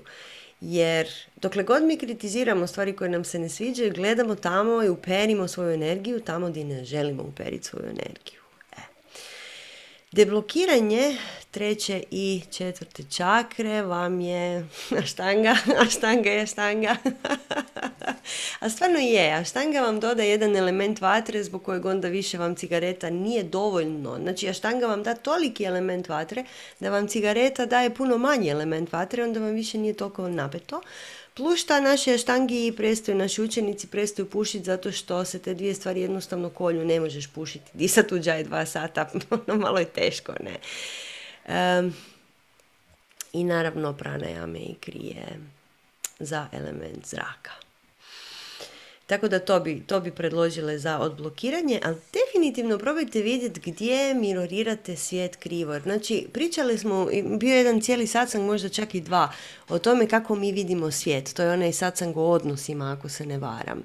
Znači, mi gledamo svijet kroz... Svijet je naše ogledalo, vlastito naše ogledalo. I dokle god vidimo stvari koje nam se ne sviđaju, to su stvari koje se nama ne sviđaju. Tako da više meditirati i vidjeti šta vam se toliko ne sviđa u svijetu. I onda to promijeniš. I onda ta cigareta više nije toliko bitna. Također još samo jednu stvar bi rekla prije nego što prepustim Ines. Znači, ako već pušite, onda nemojte pušiti cigarete. Sorry, meni jedan komarac ovdje napada ludija. Nemojte pušiti cigarete, one grozne cigarete sa filterom koje smrde. Okay? Znači, to je čista kemija što unosite u svoj organizam. Uopće ne unosite element zraka, element vatre, unosite kemikalije koje vas struju jako. Ako već toliko vam treba ta cigareta, onda si uzmite duhan, lijepo ga posvetite, pušite ga bez filtera i on će vam biti puno manje štetan za tijelo. Eto, Ines. Hvala, Sanja, ovo je bilo jako korisno, pogotovo za ovu ritualnu cigaretu i ritualan duhan. Sigurna sam svim pušačima. E sad, još sve si više manje odgovorila, dodat ću još samo nešto, a to je da pušenje je bijeg koji tražimo kada nismo dovoljno uzemljeni i koje tražimo kada je svijet za nas nesigurno mjesto od kojeg se trebamo na kratko odmoriti i predahnuti. Znači, opet je tu igra simpatičkog i parasimpatičkog živčanog sustava. Znači, opet bi pomoglo uključivanje parasimpatičkog sustava, što smo odgovorili kako se radi na drugom pitanju. Pa ako gledate snimku, možete premotati na drugo pitanje i vidjeti koji je odgovor, da ne ponavljamo. I druga stvar je veće uzemljenje. I da, ovisnost, kao svaka ovisnost, kada se stvore te živčane veze za ovisnost, kada ste 1001 puta ponovili da kad dođete doma zapalite cigaru, onda kad dođete 1002 put doma će vam doći poriv da dođete i upalite cigaru i bit će potrebno malo truda i namjere da to možete prevazići, ali kao što smo rekli za hranu, pokušajte malo pričekati pa će to proći, pokušajte zamijeniti s nečim drugim, idealno sa jednom praksom uzemljavanja i smirivanja, znači uključivanja parasimpatičkog živčanog sustava. Eto, Sanja? Pa mislim da je to dovoljno za sad. Mislim da smo sad napali ovu ovisnost sa svih strana. Pa evo, probajte pa nam javite, pa ćemo možda nastaviti dalje. Dalje jedno pitanje na koje ćemo jako kratko odgovoriti. Zato što se ne tiče baš svih, pa onda ćemo samo brzinski to preletiti. Kaže, voljela bih čuti malo više o vašim iskustvima u radu sa osobama koje imaju poremeće prehrane, anoreksija, bulimija i prejedanje. Naročito me interesuje anoreksija. Čini mi se da ste jednom rekli da ste radile sa osobama koje muče ovi poremećaji. Da. Znači, radile smo sa jednom udrugom koja se bavi sa osobama koje imaju poremećaj u prehrani. I radili smo s njima joge, pranajame, meditacije i tako dalje. To je bio jedan projekt, naš karma projekt je to bio. Htjeli smo dokazati da joga jako pomaže. I dokazale smo da joga jako pomaže. Ono što je ključno kod svih ovih poremećaja, a ključno pogotovo kod anoreksije, je razvijanje ljubavi prema samome sebi i prihvaćanje samoga sebe. To se radi dosta polako. Znači, osobe koje imaju problem sa prehranom vrlo često dođu do toga da su potpuno odvojene od svojeg tijela. Zato joga i disanje, pranajame, meditacije jako puno pomažu. Zato što doslovno mene je šokiralo kad sam to saznala da... to su uglavnom žene, da. Žene koje imaju, ne znam, anoreksiju, bulimiju, bilo šta, vrlo često ne čuju doslovno signale tijela meni se piški, a ne ja sam gladan, nisam gladan, to je super suptilno u odnosu na ovo. Tako da tijelo i um, odnosno tijelo i glava su toliko odvojeni da je glava prestala uopće čuti bilo kakve signale tijela. Tako da utjelovljenje, polako vraćanje u tijelo, ali moramo, kad radite sa takvim ljudima, treba to jako polako, jako suptilno, jako mekano i nježno se tu radi s time. Jer razviti ljubav prema sebi nije jednostavno, nije teško je. Teško je osobi koja se zapravo ne voli. Ružno je to reći, jako je puno je tu dublji taj problem. Ne? I sad nemojte napast nas odmah zato što smo to tako rekle, ali... Treba razviti strast za životom i ljubav prema sebi, ljubav prema životu, jer svaki od tih poremećaja prehrane uvijek je vezan i za sebičnost u krajnjoj liniji, i za fokus na samoga sebe koji je vrlo oštar. To je velika disciplina, pogotovo kod anoreksije, to je veliki fokus, snažna volja je tu. Znači sva strast za životom, sva naša kreativna energija je otišla u fokus na to kako da ja ne jedem. Fokus na sebe. Znači, treba staviti fokus na van. Znači, na volontiranje neke vrste, na davanje sebe drugih ljudima. Znači, kad dajemo sebe drugim ljudima, počinjemo razvijati ljubav prema samima sebi, što zvuči paradoksalno u početku, a svima koji nisu probali. Tako da, evo, to je vrlo kratak odgovor na ovo, zato što ovo je duboka je ta tema, mi smo radile dugačke radove na tu temu i u svakom slučaju da, joga, pranajama, meditacija puno pomažu. Eto. Ines, imaš još nešto za dodat?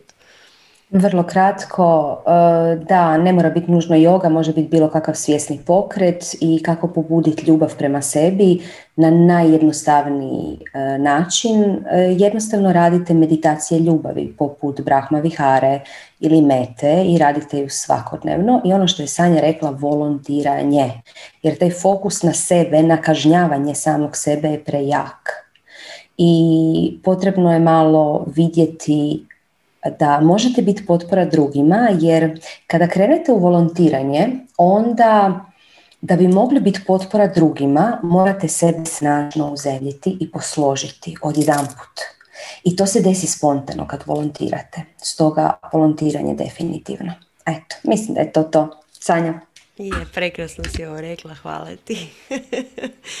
Evo, ja ću pročitati još jedno pitanje koje je vezano za zdravstvene probleme, na koje mi načelno baš ne odgovaramo rado zato što nismo doktori, ali evo imamo nekih par riječi za reći ipak i o ovome. Pa kaže, ja sam kao dijete imala astmu, sa 18 godina sam saznala da imam reumatoidni artritis koji se ne liječi i skoro mi se pojavio herpes zoester. To su sve autoimune bolesti. Naravno da treba piti propisanu terapiju doktora, ali ja bih htjela pogledati malo u sebe i vidjeti da li je moguće da je tu i neka emocija koju gajim i koja je povezana sa ovime.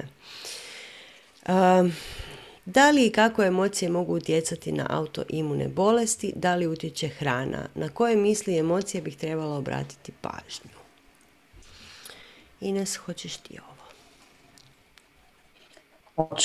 Tako se podijelili zato jer moj muž ima autoimunu bolest koju jako dobro držimo pod kontrolom zajedno, on i ja, i rezultati krvne pretrage su mu savršeni, tako da doktori uopće ne vjeruju. Pa evo, možemo nešto iz vlastitog iskustva reći.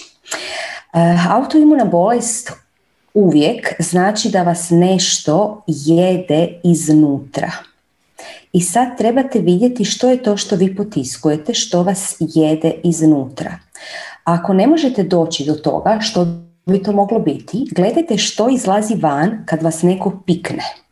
Kad vam neko pritisne onaj neki gumbić i onda vi izgubite svu kontrolu i nešto izađe van. Što je to što izlazi van? Znači, potrebno je riješiti to što vas iznutra izjeda. To je s jedne stvari. To je dugotrajni proces i to radite sa puno strpljenja, puno nježnosti, ali isto tako i puno kozmičke lukavosti, ajmo to tako reći. Druga stvar je prehrana. Prehrana, pa mislim, ne znam da li sad stroga treba biti, malo pregruba riječ, ali treba biti vrlo disciplinirana.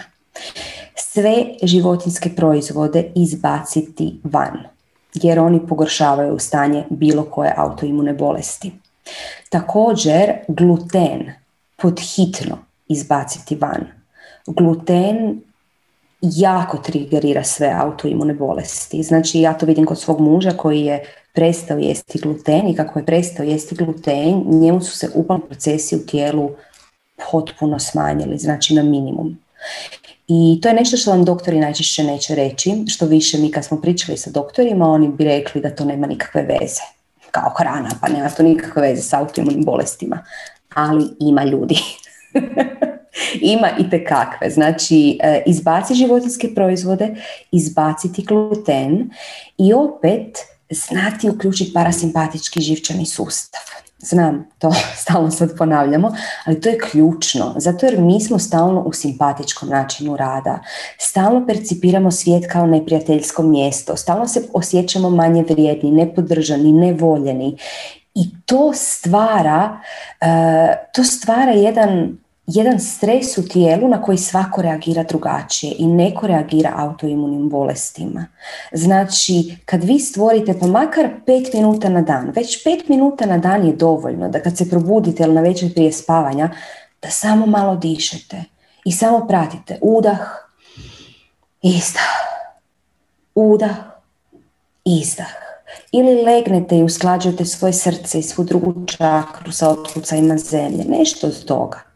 Znači, ovi mali trikovi će vam autoimunu bolest bilo koju dovesti u jako je dobro stanje.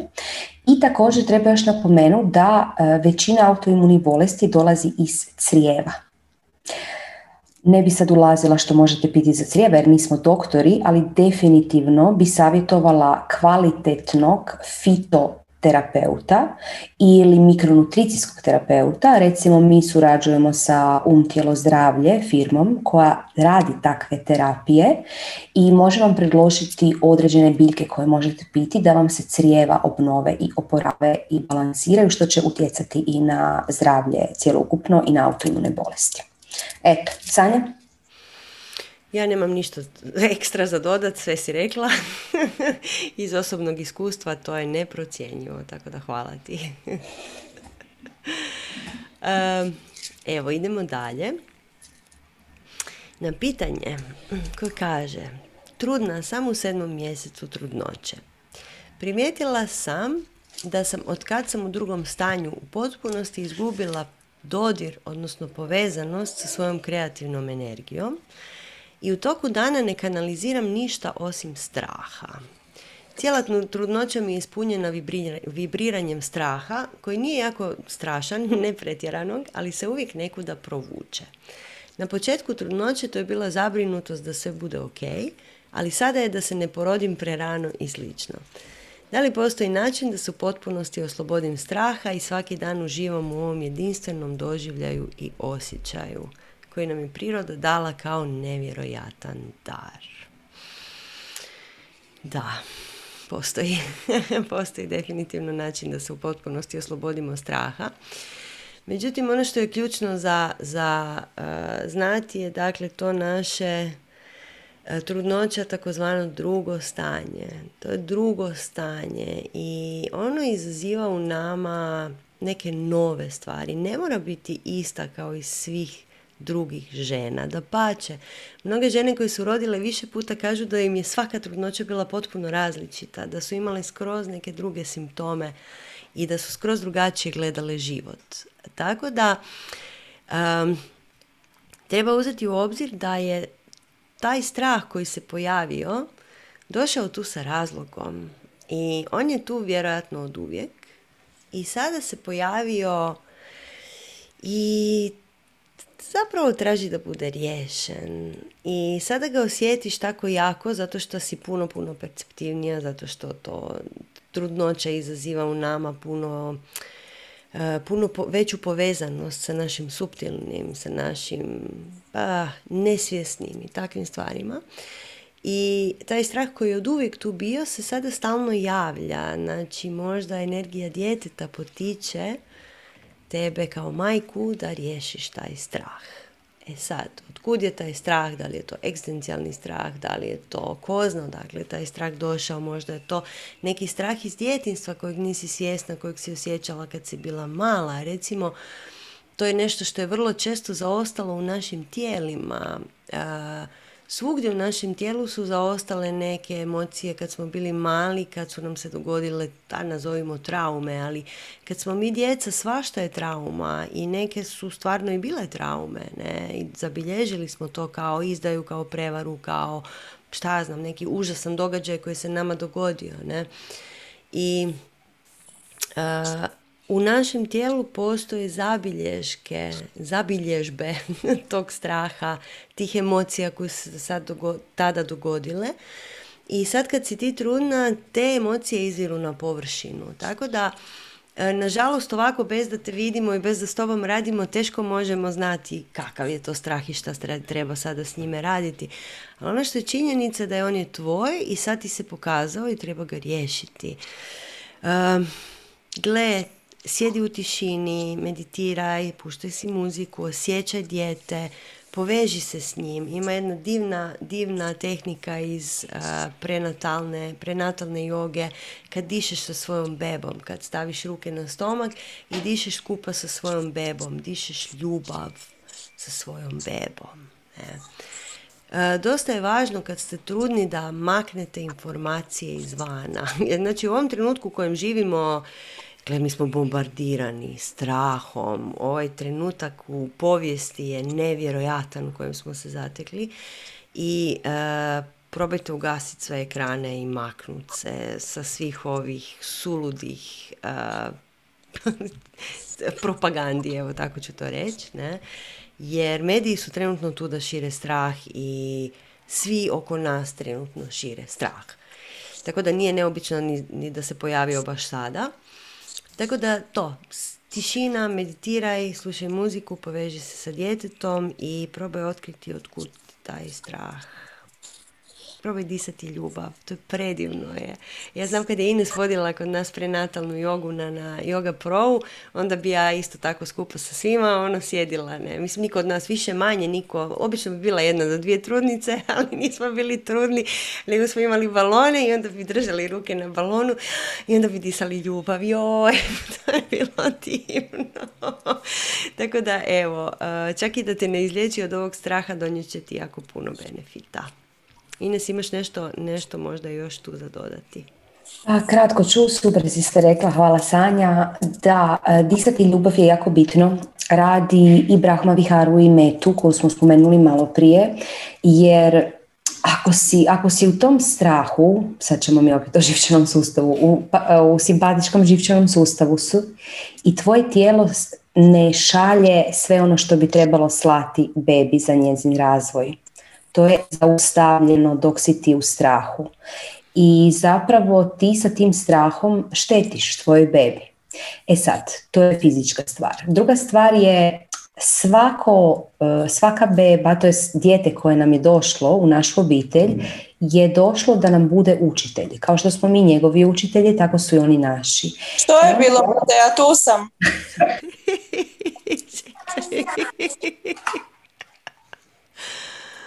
Ok, znači došli su da budu naši učitelji i to trebamo prihvatiti. I onda osjećamo u trudnoći da izlaze neke stvari koje ne može u trudnoći ništa izaći što mi inače nemamo u sebi.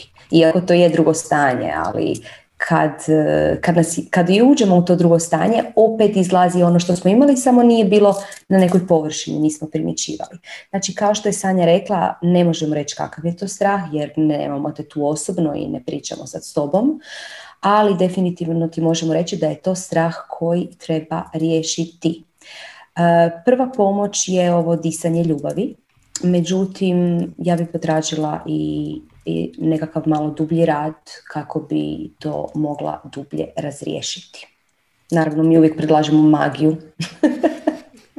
Jer po nama, recimo, psihoterapija te samo više veže uz svoju osobnu priču i produbljuje taj odnos, a magija to rješava kao magijski. Eto, Sanja? Pa evo, imamo na chatu jedan zanimljivi savjet, a to je da bi trebalo više pjevati. Dakle, centri za strah su vezani za centre za pjevanje, odnosno za glas, za govorenje sa petom čakrom, jesu, i sa mnogim drugim stvarima, ali evo, probaj više pjevati.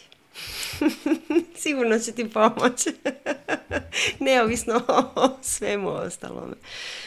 Ok, idemo dalje. Pa kaže pitanje, kako po vama izgleda jedno zdravo poslovno okruženje? Kako se menadžeri ponašaju prema radnicima, a kako radnici prema menadžerima u tom okruženju? Evo ovako, na ovo pitanje smo vrlo detaljno odgovorile, ja mislim isto u satsangu o odnosima. Smo pričale o tome, o poslovnim odnosima, pa ćemo vas poslati tamo da si to poslušate detaljnije. Ćemo samo brzinski tu odgovoriti na ovo.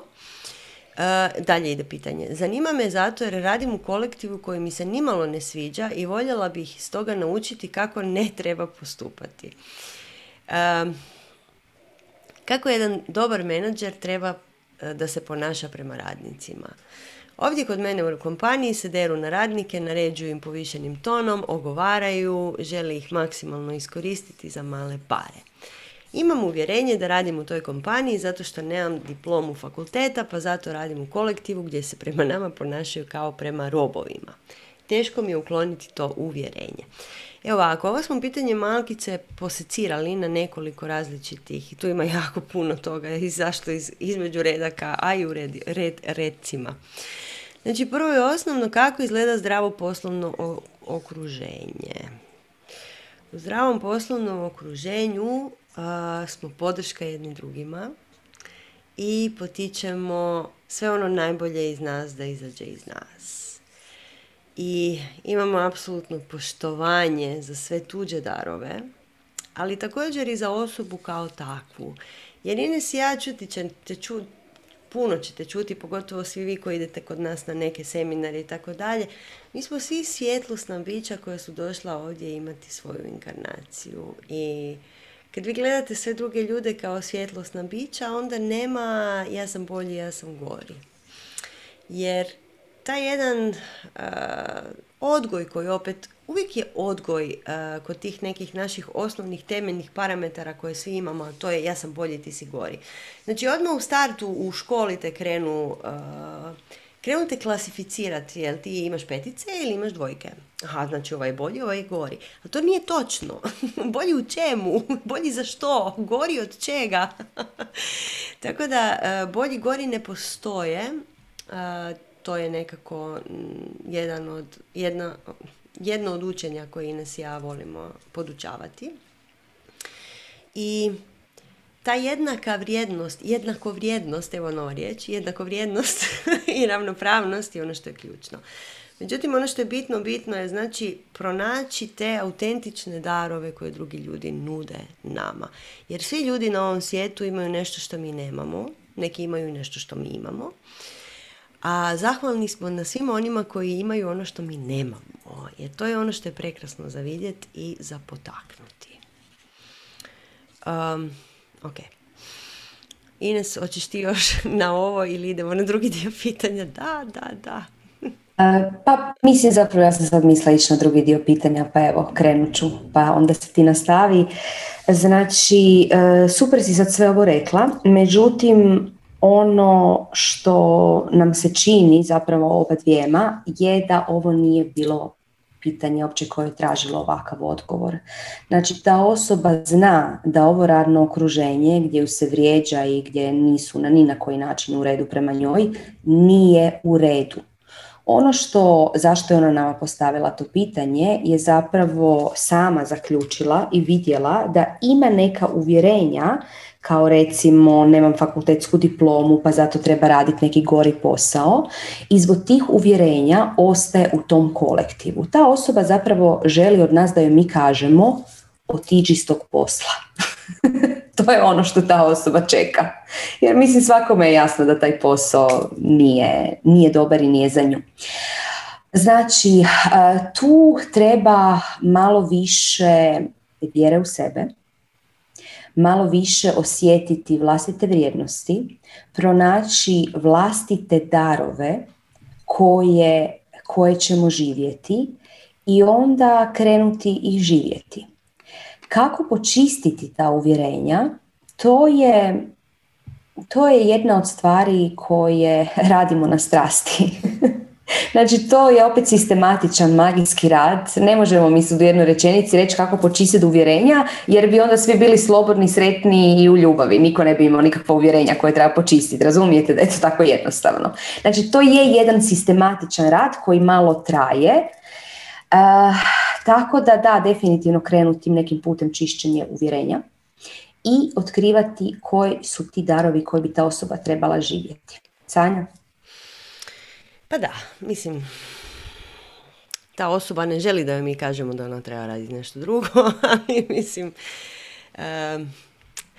Htjela bih samo nešto reći, znači oko fakultetske diplome. Bila sam neki dan na stand-upu kod Vlatka Štampara, se tako zove, ja mislim, i on je pričao jednu tako klasičnu priču koju mi svi nosimo. A to je kad smo mi bili klinci, onda je bilo tako važno da ideš na fakultet, jer tvoj tata je inženjer i tvoja mama je profesorica i ti, naravno da ti moraš ići na fakultet, to je malo kao viši stupanj od drugih ljudi. Ne? I to je bilo nekad davno prije, to je u nekoj generaciji prije naše, ne? To je bio neki dokaz da si ti vrijedni od nekog drugoga. Međutim, naravno, ja neću nikad moći ponoviti taj stand-up, nego ću samo kratko reći. Znači, danas više nitko ne radi ništa, nego su svi na fakultetu. Jeste to primijetili? Znači, danas su svi upisali fakultete, razne škole, postoje svakakvi fakulteti. Znači, ta diploma o kojoj ti pričaš više nema nikakvu težinu i nikakva diploma tebe neće dokazati da si ti vrijednija, niti da ništa drugo. Nikakva diploma ti ne treba da bi ti radila nešto što je zanimljivo, nešto što je uzbudljivo, nešto što je inspirativno drugim ljudima. Ne. I ono što je ovdje bitno je, znači, razviti tu osobnu moć, kao što je Ines rekla, razviti fokus i volju i... To su dokazi vrijednosti vlastite, ne nikakvi papiri, nego volja, moć, usmjerena volja vlastita. Ne. Tako da razviti poštovanje prema samoj sebi. Evo, možeš s ovim, možeš svaku večer kad legneš u krevet nabrojati šta si sve napravila za druge, za svijet i za samu sebe. I to će ti malo po malo donijeti. Ako već ne upisuješ strast, donijet će ti neke benefite u život. Evo, sad ovako. Imamo još hrpu pitanja, moramo vam to reći, koje nećemo stići danas, jer je sad već stvarno puno vremena prošlo. Tako da ćemo mi danas baciti na zadnje pitanje u ovom satsangu. I onda ćemo sva ova pitanja obuhvatiti u nekom sljedećem satsangu, jer evidentno ćemo ih morati imati više, jer imate jako puno pitanja, mi volimo ove stvari. Međutim, budući da nama sada kreću boginje preko sutra, shvatit ćete da mi sljedećih mjesec dana sav naš fokus ćemo usmjeriti na buđenje boginje, tako da nećemo imati satsang u sljedećih mjesec dana, nego ćemo raditi sa boginjama koje se bude. Sad, zadnje pitanje. Ja ga pročitam, ti ga odgovoriš, Ines, može tako? Može. I to je to. Ajmo. Moje uvjerenje glasi da nakon što dođu djeca, seksualni život partnera postane dosta drugačiji. Nema više one opuštenosti u seksu i totalnog prepuštanja u odnosu, kao da je prisutna neka kočnica. Seks nam nije loš, ali nije ono što je bio prije nego što sam rodila. Što mislite, kakve veze i koje veze ima porod i rađanje i bivanje majkom, s tim da seks nakon što postanemo mame i dobijemo tu ulogu majke više nije jednako strastven kao i prije. Odnosno, čak je i strastven, ali neka kočnica je prisutna i nemogućnost totalnog uživanja. Odakle ta kočnica i zašto je tu? Eto. Ines, go. Hvala. Znači, tu postoji jedna dogma da mi moramo biti vječno mladi i vječno ludi i vječno se ponašati kao tinejdžeri. Međutim, to je Đuro zakuhao, jer svako razdoblje života nosi svoje. I mi zapravo u jednom životu imamo baš poput mačke 9 života. I trebamo prihvatiti svaku fazu u potpunosti. Ali da bi prihvatili svaku fazu u potpunosti, mi moramo ovu prethodnu otpustiti. I nemati očekivanja da ono što nam je bilo super u prethodnoj fazi života će nam biti super u ovoj fazi života. Znači, otpustiti prošlu fazu, da je bila je faza, partijali smo na zrču ili ne znam šta smo radili, i to nam je bilo super onda, ali sad dođemo na zrče, vjerojatno bi nam bilo onak malo, a ovo mi malo dosadno. Jesam ja kriva, jesam ja stara? Ne, nego me zanimaju druge stvari jednostavno. Ali i dalje sam vrlo mlada. Znači, potrebno je prepustiti se potpuno ovoj novoj situaciji. Ova nova situacija od mene traži, ako imam dijete, malo veću odgovornost. Ok. Malo veće paljenje svih mojih suptilnih osjetila kako bi čula šta sada univerzum meni nudi kao darove u ovom razdoblju života i onda njih iskoristiti. Jer ti darovi će biti različiti od darova u prethodnoj fazi života. Okay? Znači, ne očekivati iste stvari i pronaći bogatstvo u svakoj fazi. I u svakoj fazi uživati potpuno na način te faze. Sanja? Pa da, dosta često nam se naše prijateljice žale, nazovimo. Mislim, ne žale, nego kažu da, gle, nema više toliko hrabrosti, ne bi više išle s nama skakat s padobranom, ne bi radile neke ludorije više nakon što dobiju djecu. To je zato što, kao što je Ines rekla, u svakoj našoj životnoj fazi naša energija se mijenja i obiteljski život nam donese neke benefite koje mi rado zanemarujemo zato jer nemamo nešto drugo, ali ne gledamo, a to su stabilnost, mir, harmonija i treba naučiti uživati u tom novom razdoblju u životu. I to je jedna igra koja se pretvara u dugačku utakmicu stabilnosti, harmonije, mira, reda i takve neke stvari. Tako da nećeš nikad vratiti ono što je bilo, međutim treba naučiti, odnosno treba otkriti novu strast za životom, jednu odraslu strast, jednu drugačiju dimenziju i vaše veze i tog roditeljstva i tog novog partnera. Pazi, sad je i partner nov, on je dobio sad jednu totalno novu dimenziju u životu i zašto bismo išli na staro kad možemo ići na nešto što je novo, nepoznato i može biti puno, puno uzbudljivije. Jer ono što smo Ines i ja čula od naših prijateljica koje su prihvatile tu novu fazu je da je seks puno bolji. Znači da je puno odrasliji, da je puno svjesniji, da je puno prisutniji. Ne? Zato što možeš biti odrasliji, smiješ si priuštiti taj seks kao da je ritual, da bude više poman, ne? I pustiti tu majku da izađe van, jer svi kažu da je žena koja je majka u toj fazi majke najseksipilnija, najstrastvenija, najzanimljivija i sebi i svima oko sebe, ne? Također, kad posvetiš malo više pažnje partneru, mislim i njemu sada fali možda jedan dio tebe koji ide na dijete, jedan dio naše energije neminovno mora ići na dijete i njegove i njezine i svih okolo. Ne? Znači oni osjećaju da bi trebalo sad izgraditi neki novi odnos. Pa daj mu malo te majčinske energije. Na to muškarci pogotovo padaju, na malo više nježnosti, malo više pažnje, malo više uzemljenja, malo manje žestokog tempa, malo usporiti sa životom, ne?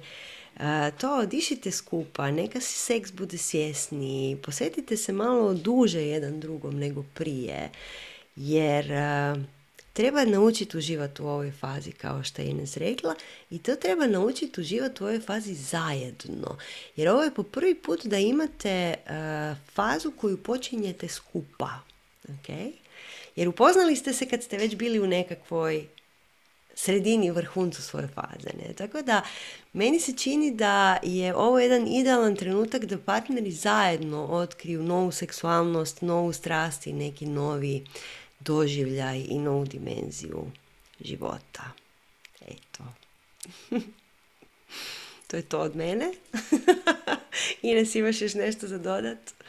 Mislim da si sve rekla i da, tu je nešto što nam je usađeno podsvjesno u nas, a to je taj jedan ideal mladenačke ljepote, ideal mladenačke razigranosti, koji je poželjan.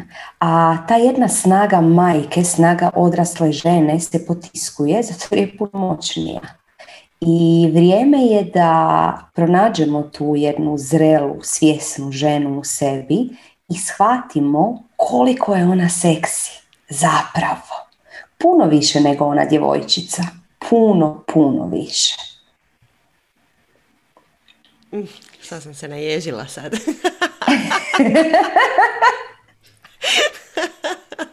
Evo, nadamo se da smo vam svima odgovorili. Jesi završila? Oprosti, sam te prekinula. Ne, završila sam potpuno. Čitam sad chat i da, slažem se s tobom.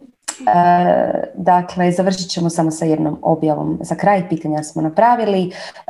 Evo, Samira, upravo smo se Sanja i ja dogovorile da ćemo ti pokloniti radionicu buđenje boginja, to jest intenziv buđenje boginja.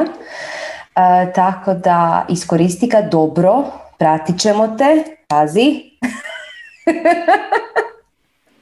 Pratit ćemo te i nadamo se da ćeš žustro i sudjelovati u svemu. Samira, molimo te samo da se prijaviš tamo na obrascu, to ti je om.com/boginje. Samo se prijavi i upiši, ja sam Samira sa sacanga da znamo. Tako da evo. To je to od nas za večeras. Hvala vam na pažnji. Gle, niko ne odlazi, Ines. Svi bi htjeli još malo slušati. Oprostite svi vi koji niste dobili svoj odgovor, ali evo, stvarno ste nas zasurli za milijardu pitanja i evo, Ines i ja ćemo se potruditi šta je moguće prije napraviti novi satsang, pa onda nastaviti ove divne ženske priče i crveni šator. To je to, hvala vam puno što ste s nama i što podržavate ove naše ludosti. I želimo vam super večer, želimo svima vama koji dolazite s nama na boginje da bude uzbudljivo i još luđe nego bilo kad do sada, jer kao što svi znate, mi uvijek promijenimo naše boginje, pa će tako sada isto biti potpuno nove. I to je to, šaljimo vam pusu. Puse, bok! Aha, čekaj, moramo završiti ritualno. Sa Harijom, tad sad. Ja mislim da je i pusa ritualna. Je. Ritualni pusa. Bog.